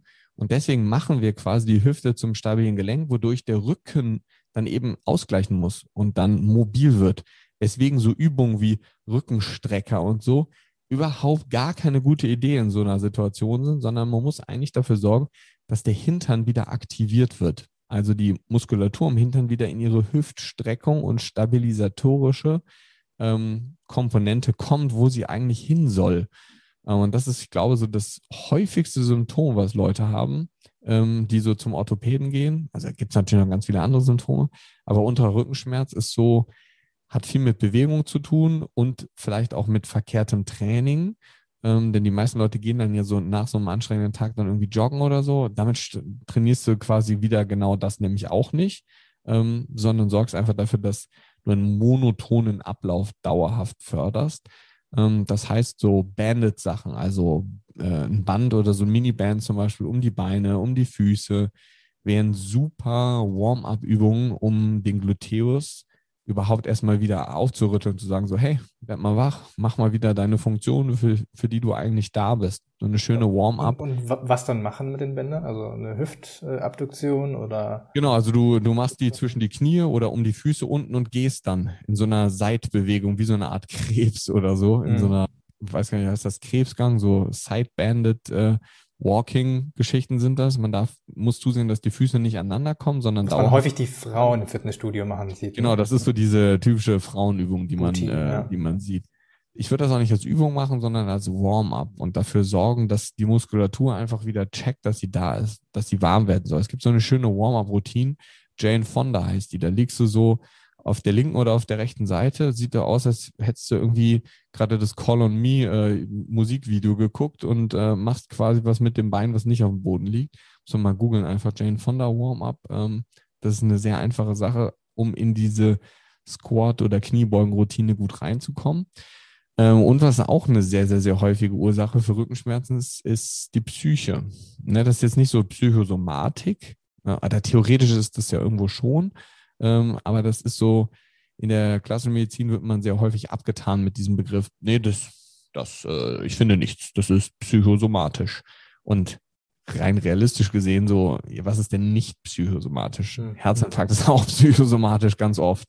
Ja, weil dann der Stress dann den Herzinfarkt verursacht, ist ja auch psychisch. So. Ja? Ähm, also vom Prinzip her ähm, muss man sich halt auch fragen, ähm, hat man vielleicht ein bisschen sehr viel Stress momentan, sollte sich vielleicht bewusst mehr bewegen. Ähm, aber wie gesagt, diese Hüftgeschichte ist häufig ähm, die Lösung, was natürlich auch eine Möglichkeit sein könnte. Aber du siehst, es sind halt sehr, sehr, sehr viele Möglichkeiten, die dann da den unteren Rücken quasi ähm, in Mitleidenschaft ziehen. Das heißt, könnte auch sein, dass man verkehrt atmet. Also die, ähm, dass die Bauchmuskulatur, die Chormuskulatur nicht wirklich stabilisiert und damit quasi man in so eine Hyper- Lordose, also in dieses typische Hohlkreuz äh, reinrutscht dauerhaft. Wobei man sagen muss, ein Hohlkreuz ist was Physiologisches. Ne? Die Leute, die jetzt rausgehen und sagen so, ach ja, ich habe auch ein Hohlkreuz, daran liegt das? Nee, daran liegt es nicht. Jeder hat ein Hohlkreuz. Ein Hohlkreuz ist ganz normal. So ist unsere Wirbelsäule gebogen. Die gehört so. Klar, ein zu starkes Hohlkreuz macht dann Probleme, aber das haben die wenigsten Menschen. Ah, okay. Die wenigsten Menschen haben ein zu starkes Hohlkreuz. Ja, die wenigsten. Also wirklich dass es wirklich ein relevantes, zu starkes Hohlkreuz wäre, ist mhm. ganz selten. Ich dachte jetzt häufiger durch äh, einen dicken Bauch, der nach vorne zieht und dann noch ähm, einen Kopf, der am Computer die ganze Zeit nach vorne ist, dann ein ausgeprägteres S oder so ist. Ja, das könnte theoretisch sein, wobei man sagen muss, so viele Leute, die vor allem am Computer sitzen, die haben eine andere Symptomatik, die haben so dieses Upper Cross Syndrom. Kennst du das? Upper Cross? Hm. Upper Cross ist so, ähm, du sitzt quasi am Schreibtisch ähm, mit den Händen aufgelehnt ähm, und dadurch geht deine Schulter so in so eine Bewegung mhm. nach vorne an beiden Seiten. Das heißt, die Brust wird maximal fest, weil sie, man sagt ja so im, im Volksmund verkürzt. Ein Muskel verkürzt nicht, so, ne? Also ein Muskel wird nicht kürzer, der wird nur kürzer, wenn er sich anspannt, sonst wird er nicht einfach kürzer. Das ist so der größte Quatsch, den ich immer höre, wenn immer sagst, so, ja, der ist auch verkürzt. Der muss so, nee, ist er nicht. So, der verkürzt nicht einfach so. Ähm, vom Prinzip her bist du in der Muskulatur in der Brust sehr fest und in der Nackenmuskulatur hinten auch, was Nackenschmerzen dann oben macht. Und die genau entgegengesetzten Muskeln, nämlich der Rücken und die Muskeln, die unter deiner Zunge sind, also vorne am Hals, die sind inhibiert, wodurch sich so ein Kreuz ergibt. Also vom Nacken hinten zur Brust ist eine Linie und von unter der Zunge zum Rücken ist eine Linie. Und das ist so dieses Upper Cross. Das heißt, man muss dafür sorgen, dass man in diese Position kommt, wo quasi man die Schulterblätter hinten zusammenzieht, die Schulter nach hinten zieht und nicht in dieser innenrota oder innenrotierten Schulterposition sich befindet. Und da kommt eben dieser typische Geiernacken her, wo man dann so mit dem Kinn so ganz weit nach vorne kommt und dann irgendwann immer Nackenschmerzen bekommt. Äh, und das ist so dieses typische, ich sitze viel am Schreibtisch Syndrom in Anführungsstrichen. Hm. Hm. Wenn man darüber redet, äh, ich, ich gehe dann automatisch schon direkt wieder so ein bisschen ja, ja. zurück. in diese aufrechte Position, so, ah, ah, nee, ich muss äh, immer erst bei mir selber anfangen. Ja, ja, genau, richtig. Der Stanek fragt, äh, Langzeitauswirkungen von Boostern und was ist mit Süßstoffen über Whey, Riegel und Getränke? Ja, ähm, ist auch eine super individuelle Sache. Hängt halt davon ab, was äh, für, eine, für eine Darmflora du hast. Also Süßstoffe können die Darmflora sehr negativ beeinflussen, wodurch wir die negativen Bakterien hochzüchten und die guten Bakterien immer weniger bekommen, wodurch Bestimmte die Süßstoffe? Jein, Oder? also Stevia zum Beispiel geht gut. Ähm, es gibt auch einige Studien, die wieder zeigen, Sucralose geht gut. Vom Prinzip her würde ich aber jetzt nicht anfangen, einzelne Süßstoffe auseinander zu klamüsern. Das wird viel zu kompliziert. Ähm, also für den, für den Endverbraucher dann. Ähm, klar, es gibt auch Studien, die zeigen so, hey, um ein Problem mit Aspartam zu kriegen, musst du 120 Liter Cola Zero am Tag trinken, damit das erst ein Problem macht. Da stirbst du nicht an dem Aspartam, sondern an der zu vielen Flüssigkeit, die du zu dir nimmst.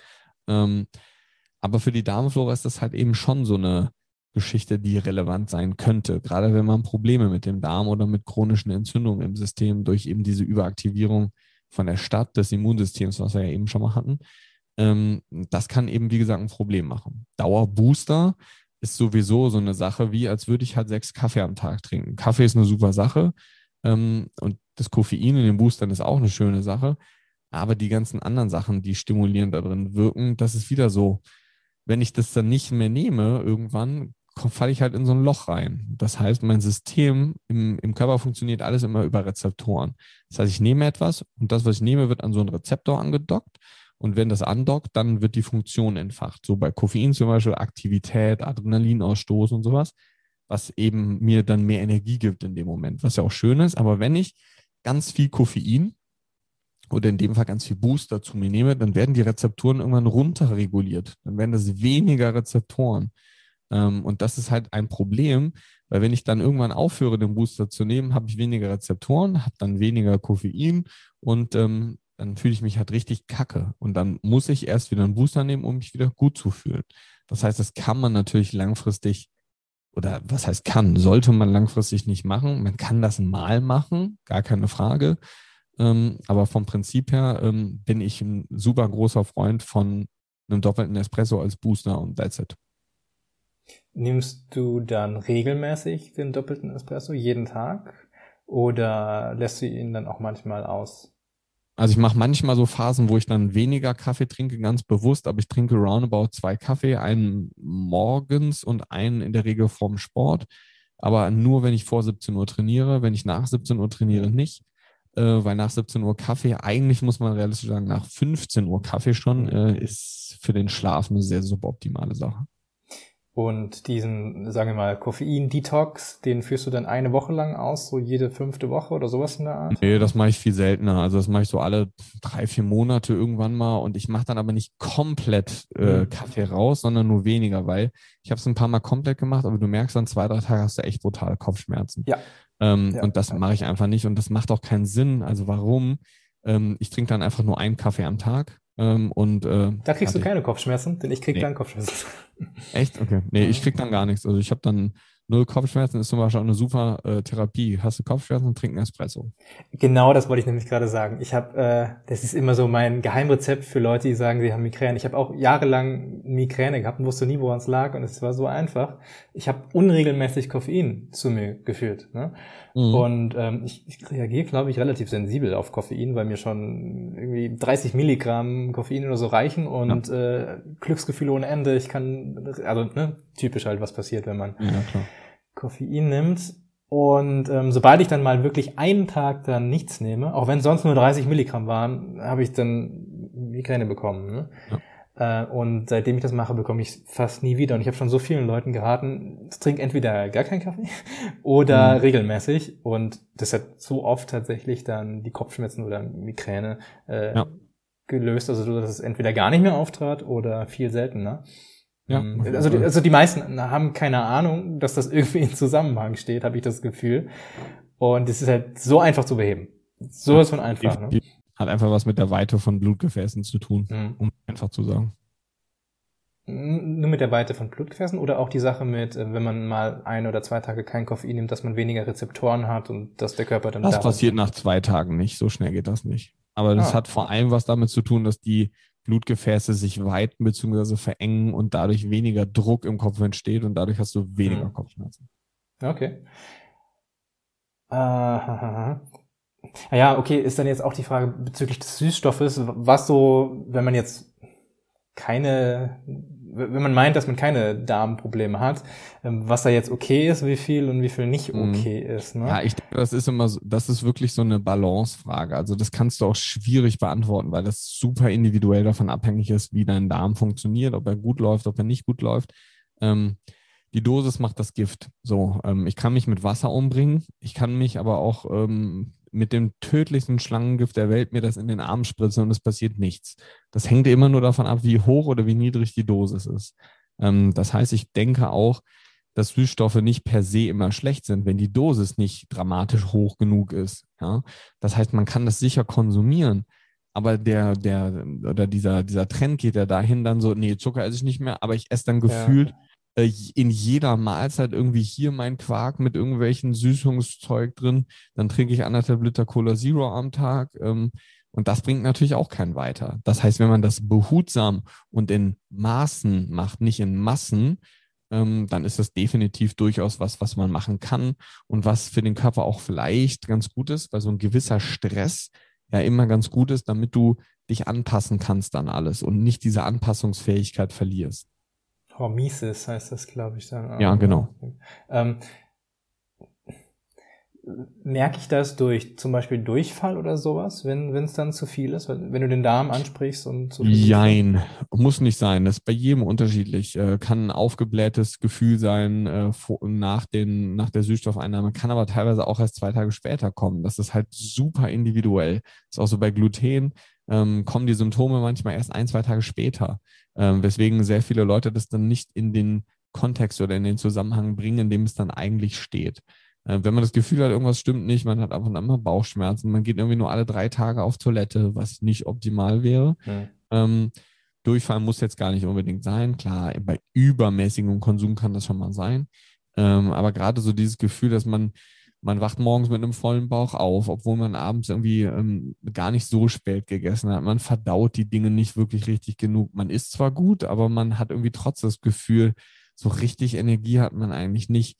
Du siehst, es ist super unspezifisch. Ne? Es gibt auch Leute, die kriegen Kopfschmerzen, die haben so eine Art Brain Fog. Das heißt, du hast das Gefühl, so, du fährst dauerhaft auf Sparflamme oder du fährst hinter so einer dauerbeschlagenen Scheibe irgendwie die ganze Zeit.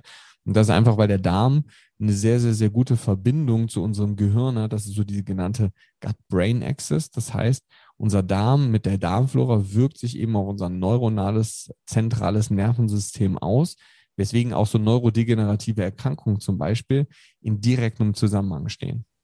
Mhm, okay.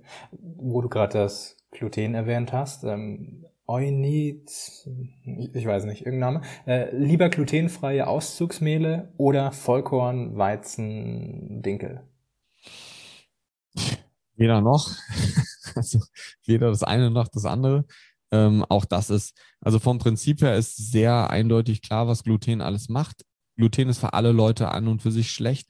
Äh, es macht so eine chronisch äh, Entzündung im Darm. Es gibt natürlich viele Leute mit Zöliakie, die komplette Glutenunverträglichkeit, Weizenunverträglichkeit haben. Das ist nochmal was anderes. Das ist eine genetisch determinierte Erkrankung über so verschiedene Marker, HLA, DQ8 und sowas.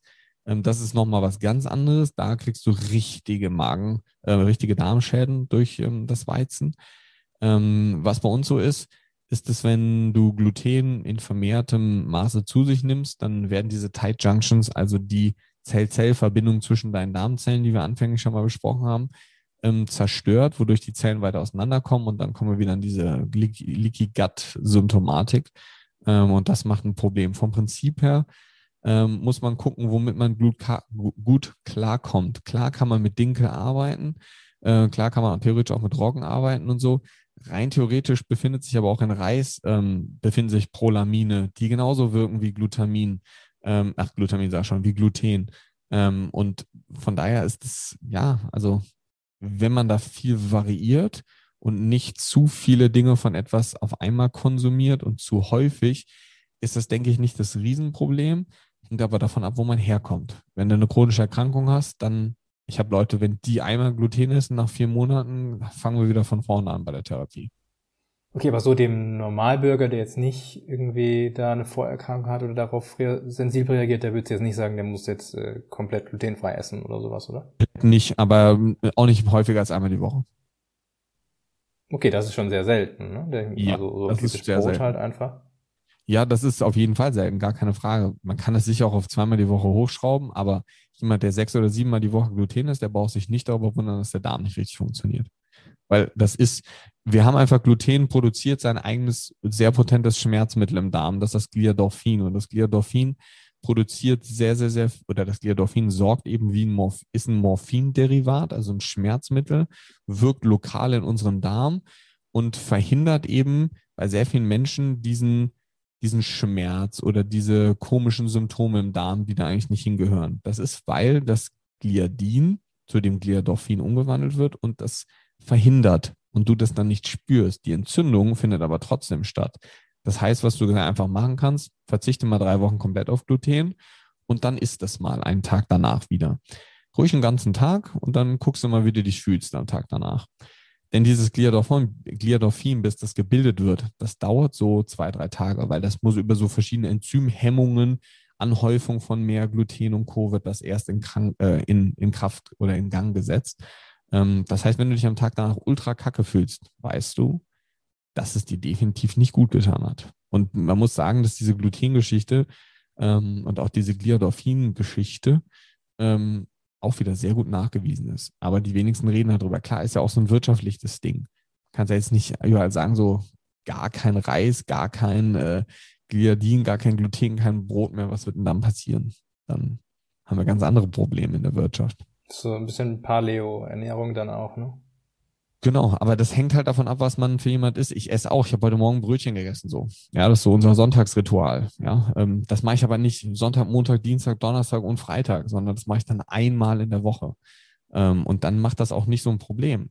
Wenn du das aber dauerhaft machst und du hast mit chronischen Erkrankungen zu kämpfen, ist es was komplett anderes. Solchen Leuten, die in die Therapie kommen, nehme ich das weg für mindestens zwei Monate. Hm. Also ich esse es zum Beispiel auch sehr oft, habe jetzt aber keine chronischen Krankungen. Würdest du dann meinen, dass es mir auch noch, also mir geht schon ziemlich gut, würde es mir dann noch besser gehen, vermutlich, wenn ich es weniger essen würde? Mm, könnte sein. Mhm. Ist natürlich okay. jetzt schwierig zu behaupten. Ähm, ist auch immer sehr schwierig zu sagen, ähm, ob es einem dann besser geht. Du sagst jetzt, dir geht es jetzt schon ziemlich gut. Die Frage ist, kannst du objektiv einschätzen, ob es dir wirklich gut geht? Ich bräuchte halt einen Kontrast, ne? Ja, genau, du brauchst halt einen Kontrast, weil wenn du dich dauerhaft bei 80 Prozent befindest, dann denkst du halt irgendwann 80 Prozent sind deine 100 Prozent. Also mit, mit so anderen Frage, vergleicht man sich dann, ne? Wenn man, wenn, wenn ich, ich merke zum Beispiel, ich brauche keinen Mittagsschlaf und andere Leute machen Mittagsschlaf. Also geht es mir besser als andere Leute. So, das kann ich schon machen dann, ne? Ja, das, ja, natürlich. Aber so nur von mir, klar, da müsste ich jetzt das mal. Das müsste man äh, probieren, ne? Drei, vier Wochen auf Gluten verzichten, ist dann mal Essen einen Tag. Ähm, das ist eine sehr einfache Variante, um herauszufinden, ob man darauf reagiert oder nicht. Okay, dann kann ich das mal machen und dann ähm, ohne, ohne äh, Quatsch, mit, mit Melatonin ein paar Zombie-Träume mal zwei, drei Wochen. Genau. Am besten noch kein Koffein und dann. Äh, ja, ich denke, ich denke auch nicht, es geht darum, immer alles perfekt zu machen. Ne? Darum geht's auch nicht. Ich denke, es geht darum, dass man alles so gut macht, dass man sich an die meisten Situationen gut anpassen kann. Das heißt, dass wir diese, du hast eben gesagt, diese Homesis, diese Anpassungsfähigkeit quasi trainieren und dass wir eben bewusst nicht alles perfekt machen. Ich glaube nicht, dass es darum geht, sondern dass es darum geht, eben diese, ähm, wie soll man sagen, so Anpassungsfähigkeit ist schon das Beste, was es trifft. Die Fähigkeit, sich an schlechte Dinge schnell anpassen zu können. Das ist ja das, was wir trainieren müssen. Denn es ist ja utopisch. Du kannst ja nicht sagen, so, jo, ich äh, höre jetzt auf mit Stress, ich höre jetzt, ne, das geht ja gar nicht. Und ich denke auch nicht, dass das das Ziel wäre. Ähm, aber dieses Anpassungsfähigkeitsmodell ist definitiv eins, ähm, wo man sehr, sehr, sehr gut mitarbeiten kann wo wir gerade über Anpassungsfähigkeit äh, reden. Die nächste Frage zielt auch, denke ich mal, darauf ab. Der Flo fragt, ähm, sollte die kalte Dusche immer morgens sein oder kann man auch abends kalt duschen? Ich denke, das fragt er, weil du mal erwähnt hast, dass kalt duschen gut ist. Ja, ähm, ja, kalte Dusche ist eine super Sache, würde ich aber primär eher in den Morgenstunden machen. Sorgt schon dafür, dass äh, Adrenalin und Co. Nebenniere wieder ähm, aktiviert wird und das willst du eigentlich abends um 22 Uhr nicht haben, denn dann willst du ja schlafen und eher runterfahren. Hängt aber einfach davon ab, was man für einen Tagesablauf hat. Ähm, aber wie gesagt, so eiskaltes Duschen eher tagsüber beziehungsweise morgens, mittags okay, aber ganz spät abends vorm ins Bett gehen würde ich das auf keinen Fall machen. Mir würde es morgens unglaublich viel, ähm, also ich müsste mich viel mehr quälen, das morgens zu machen als als abends. Also mir sowieso morgen schon so ein bisschen kalt, wenn ich dann auch noch. Also ich meine, das ist der Sinn der Sache wahrscheinlich auch. Ne? Ja, genau. ich verstehe das schon. Aber abends wird es mir tatsächlich auch leichter fallen. Also was mir abends beim Einschlafen so ein bisschen hilft, das habe ich mal eine Zeit lang getestet, ist äh, nur den Kopf kalt zu, zu duschen. Also den Dusch, mhm. Duschkopf zu nehmen und nur über den Kopf äh, kaltes Wasser drüber mhm.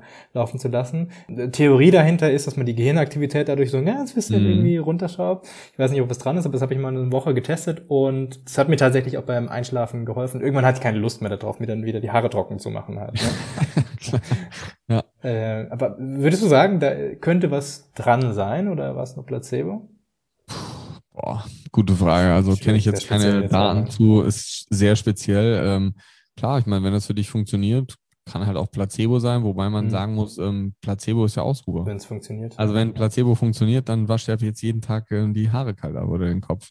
Dann, wenn das für dich eine Methode ist, schneller und besser einzuschlafen oder mhm. das ist ja, also wenn es nur das ist so, dann perfekt. Muss nicht mal Melatonin bezahlen. So. Ja, ich ich habe jetzt einen guten Kompromiss zwischen äh, gar nicht kaltes Wasser und äh, kompletten Kopf kaltes Wasser gefunden. Und zwar einfach mhm. äh, das Gesicht kalt waschen abends. Also so fünfmal so. länger so Wasser dran halten, das hilft mhm. mir tatsächlich auch so vom Gefühl her mal dieses Gedankenchaos, was ich abends habe. Ja, ja, genau, klar. Ähm, so ein bisschen runterzuschrauben. Es geht auch eher darum, dass du dir wahrscheinlich bewusst Zeit für dich nimmst dann. Auch wenn es dann nur zwei Minuten sind, wo in denen du dir... Das, das wäre die Lösung, das, das weiß ich zu 100 Prozent. Ja. Ich habe noch eine Frage für dich und zwar von Fitaholic Claire. Kann ich mit einer Patella-Dysplasie weiterhin Kniebeugen und Co. Ich denke mal Kniebeugen und Beinposte und Beinstrecken und so ein Kram für die Quads. Mhm. Patelladysplasie, auch nicht schlecht. Ähm, ja, also vom Prinzip her ist natürlich erstmal die Frage, hast du Schmerzen? Ähm, ich habe eine retrograden Patellaschaden ähm, angeboren, also einen sehr, sehr großen Knorpelschaden bei mir. Ähm, ist natürlich jetzt individuell. Kann ich jetzt natürlich nicht sagen, werde ich auch nicht als Arzt mich hier hinsetzen und sagen so, ja, mach auf jeden Fall das und das, weil ich habe sie ja jetzt gar nicht gesehen ähm, und kann mir jetzt kein individuelles Bild von ihr machen. Ich kann dir aber aus meiner eigenen Krankengeschichte sagen, ähm, ich habe einen sehr großen retropatellären Knorpelschaden, also einen Knorpelschaden hinter meiner Kniescheibe. Ich hatte früher extrem große Schmerzen, extrem große Probleme, war bei sieben, acht Orthopäden. Alle haben mir gesagt, operieren, Sport mehr.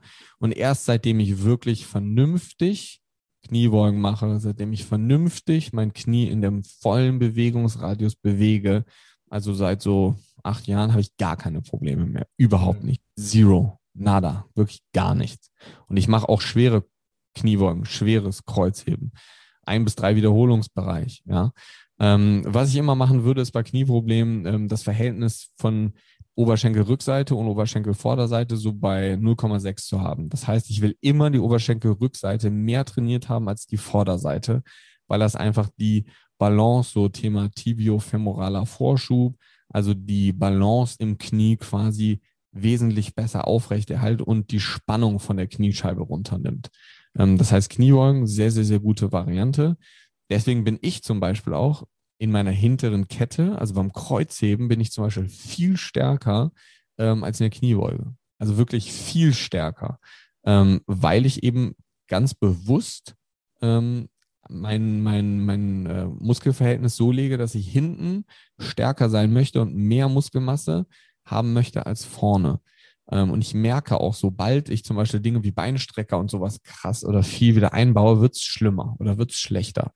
Ähm, das muss man halt ein bisschen individuell für sich herausfinden.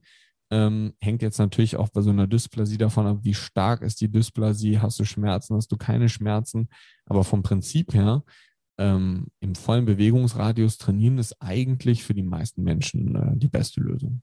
Du hast eben das Verhältnis von 0,6 angesprochen. Wie kann ich das messen? Also ich, ich kann ja auch nicht die Kraftwerte vom Kreuzheben mit Kniebeuge irgendwie vergleichen, weil ja da einmal mehr Muskeln, einmal weniger Muskeln im Spiel sind. Wie, wie, wie soll man das machen?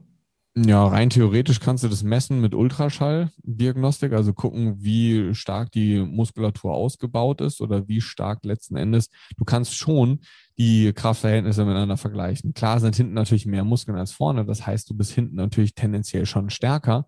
Aber um jetzt ein Beispiel zu machen, äh, One Rep Max Kniebeuge bei mir 150 Kilo, Kreuzheben Two Rep Max, also One Rep Max habe ich noch nie gemacht beim, beim Kreuzheben, 240 Kilo. Also schon nochmal deutlich stärker, also fast 100 Kilo Unterschied. Ja? Das heißt, grundlegend, wenn du mit jemandem trainierst oder mit jemandem testest und du fängst an, mit dem zu trainieren, ist diese Range zwischen den Werten ja nie so krass. Also hast dann vielleicht so mit einem Anfänger, der schafft vielleicht so, je nachdem, wie gut er ist, 100 Kilo Kreuzheben, eine Wiederholung und so, keine Ahnung, 60 Kilo Squat oder irgendwie sowas, wenn er gut ist. Ähm, da ist ja die Range zwischen diesen beiden Werten, die sollen ja nie gleich sein, das ist schon klar. Du hast natürlich immer eine Dominanz in der hinteren Kette, die immer stärker ist. Ähm, aber es gibt so sehr viele Studien, die gerade im Eishockey-Bereich gemacht wurden, ähm, wo eben dieses Verhältnis von 0,6 sehr präventiv wirkt, wenn es um das Thema Knieverletzung geht. Also 0,6 wirklich One Rep Max Kniebeuge geteilt durch One Rep Max Kreuzheben. Genau. Also 60 Kilo versus 100 Kilo sind 0,6 genau, genau. So würdest du es dann grob berechnen. Genau. Okay, super. Also genau. Anwendungsbezug da. Hm. Also soll sie ruhig machen, wenn sie keine Schmerzen dann bei der Übung hat. Ne? Und Aber wie gesagt, ist eine individuelle Sache. Ne? Ich habe sie ja jetzt nicht gesehen, hängt auch so ein bisschen Klar. davon ab, wo muskuläre Dysbalancen sind, aber vom Prinzip her äh, mit einem vernünftigen Orthopäden drüber sprechen und äh, spricht an und für sich erstmal nicht viel gegen. Mhm. Äh, ja, wir haben jetzt hier circa zehn Prozent der Fragen erreicht. Das war unser Ziel. Können wir jetzt eins aufhören. Ähm, ja, also vielen Dank, dass du dir Zeit genommen hast. Mich äh, sehr, gerne. sehr gefreut. Und erzähl uns doch noch zum Schluss, wo unsere Hörerinnen und Hörer mehr über dich erfahren können und auch ruhig noch was über deine Akademie. Das hast du eben mal kurz mit einfließen lassen, aber ich glaube, die meisten wissen da noch gar nicht, worum es da jetzt überhaupt geht. Ja, sehr gerne. Ähm, also vom Prinzip her findet man mich eigentlich auf allen Social Media Plattformen, Instagram, YouTube, ähm, hat jetzt diese Woche ähm, auch angefangen. Das heißt, alles unter dem, unter dem Synonym Doc Timo Osterhaus findet man eigentlich alles. genau, die eigene Akademie ist die Mathletics Academy, also Kombination aus Medizin und Athletic. und wenn du Trainer, Therapeut bist oder jemanden, der seine Selbstständigkeit, sein Wissen so auf nächste Level heben möchte und sagt, ich habe vielleicht schon viele Ausbildungen gemacht, aber noch nicht so in die Tiefe oder wie soll man sagen, vor allem nicht so mit diesem ganzheitlichen Charakter, wo alle Themen wie Ernährung, Training, Regeneration, aber auch Hormon, Stoffwechselwege und alles eben eine super wichtige Rolle spielen. Ähm, dann kannst du dich gerne auf der Homepage einfach mal umschauen. Wie gesagt, Athletics heißt die Akademie. Alles klar. Verlinken wir auch nochmal in den Show Notes unten. Und ich verabschiede mich von dir, wünsche dir noch einen wunderschönen Tag und wir hören voneinander. Mach's gut. Perfekt, super. Ich danke dir sehr für die Einladung und äh, bis bald. Ciao, ciao. Das war das Interview mit Timo. Wenn euch die Episode gefallen hat, teilt sie als Insta- oder Facebook-Story. Denkt noch dran, eure Alpha Progression App im App oder Play Store zu updaten und genießt die neue Woche. Bis zur nächsten Episode.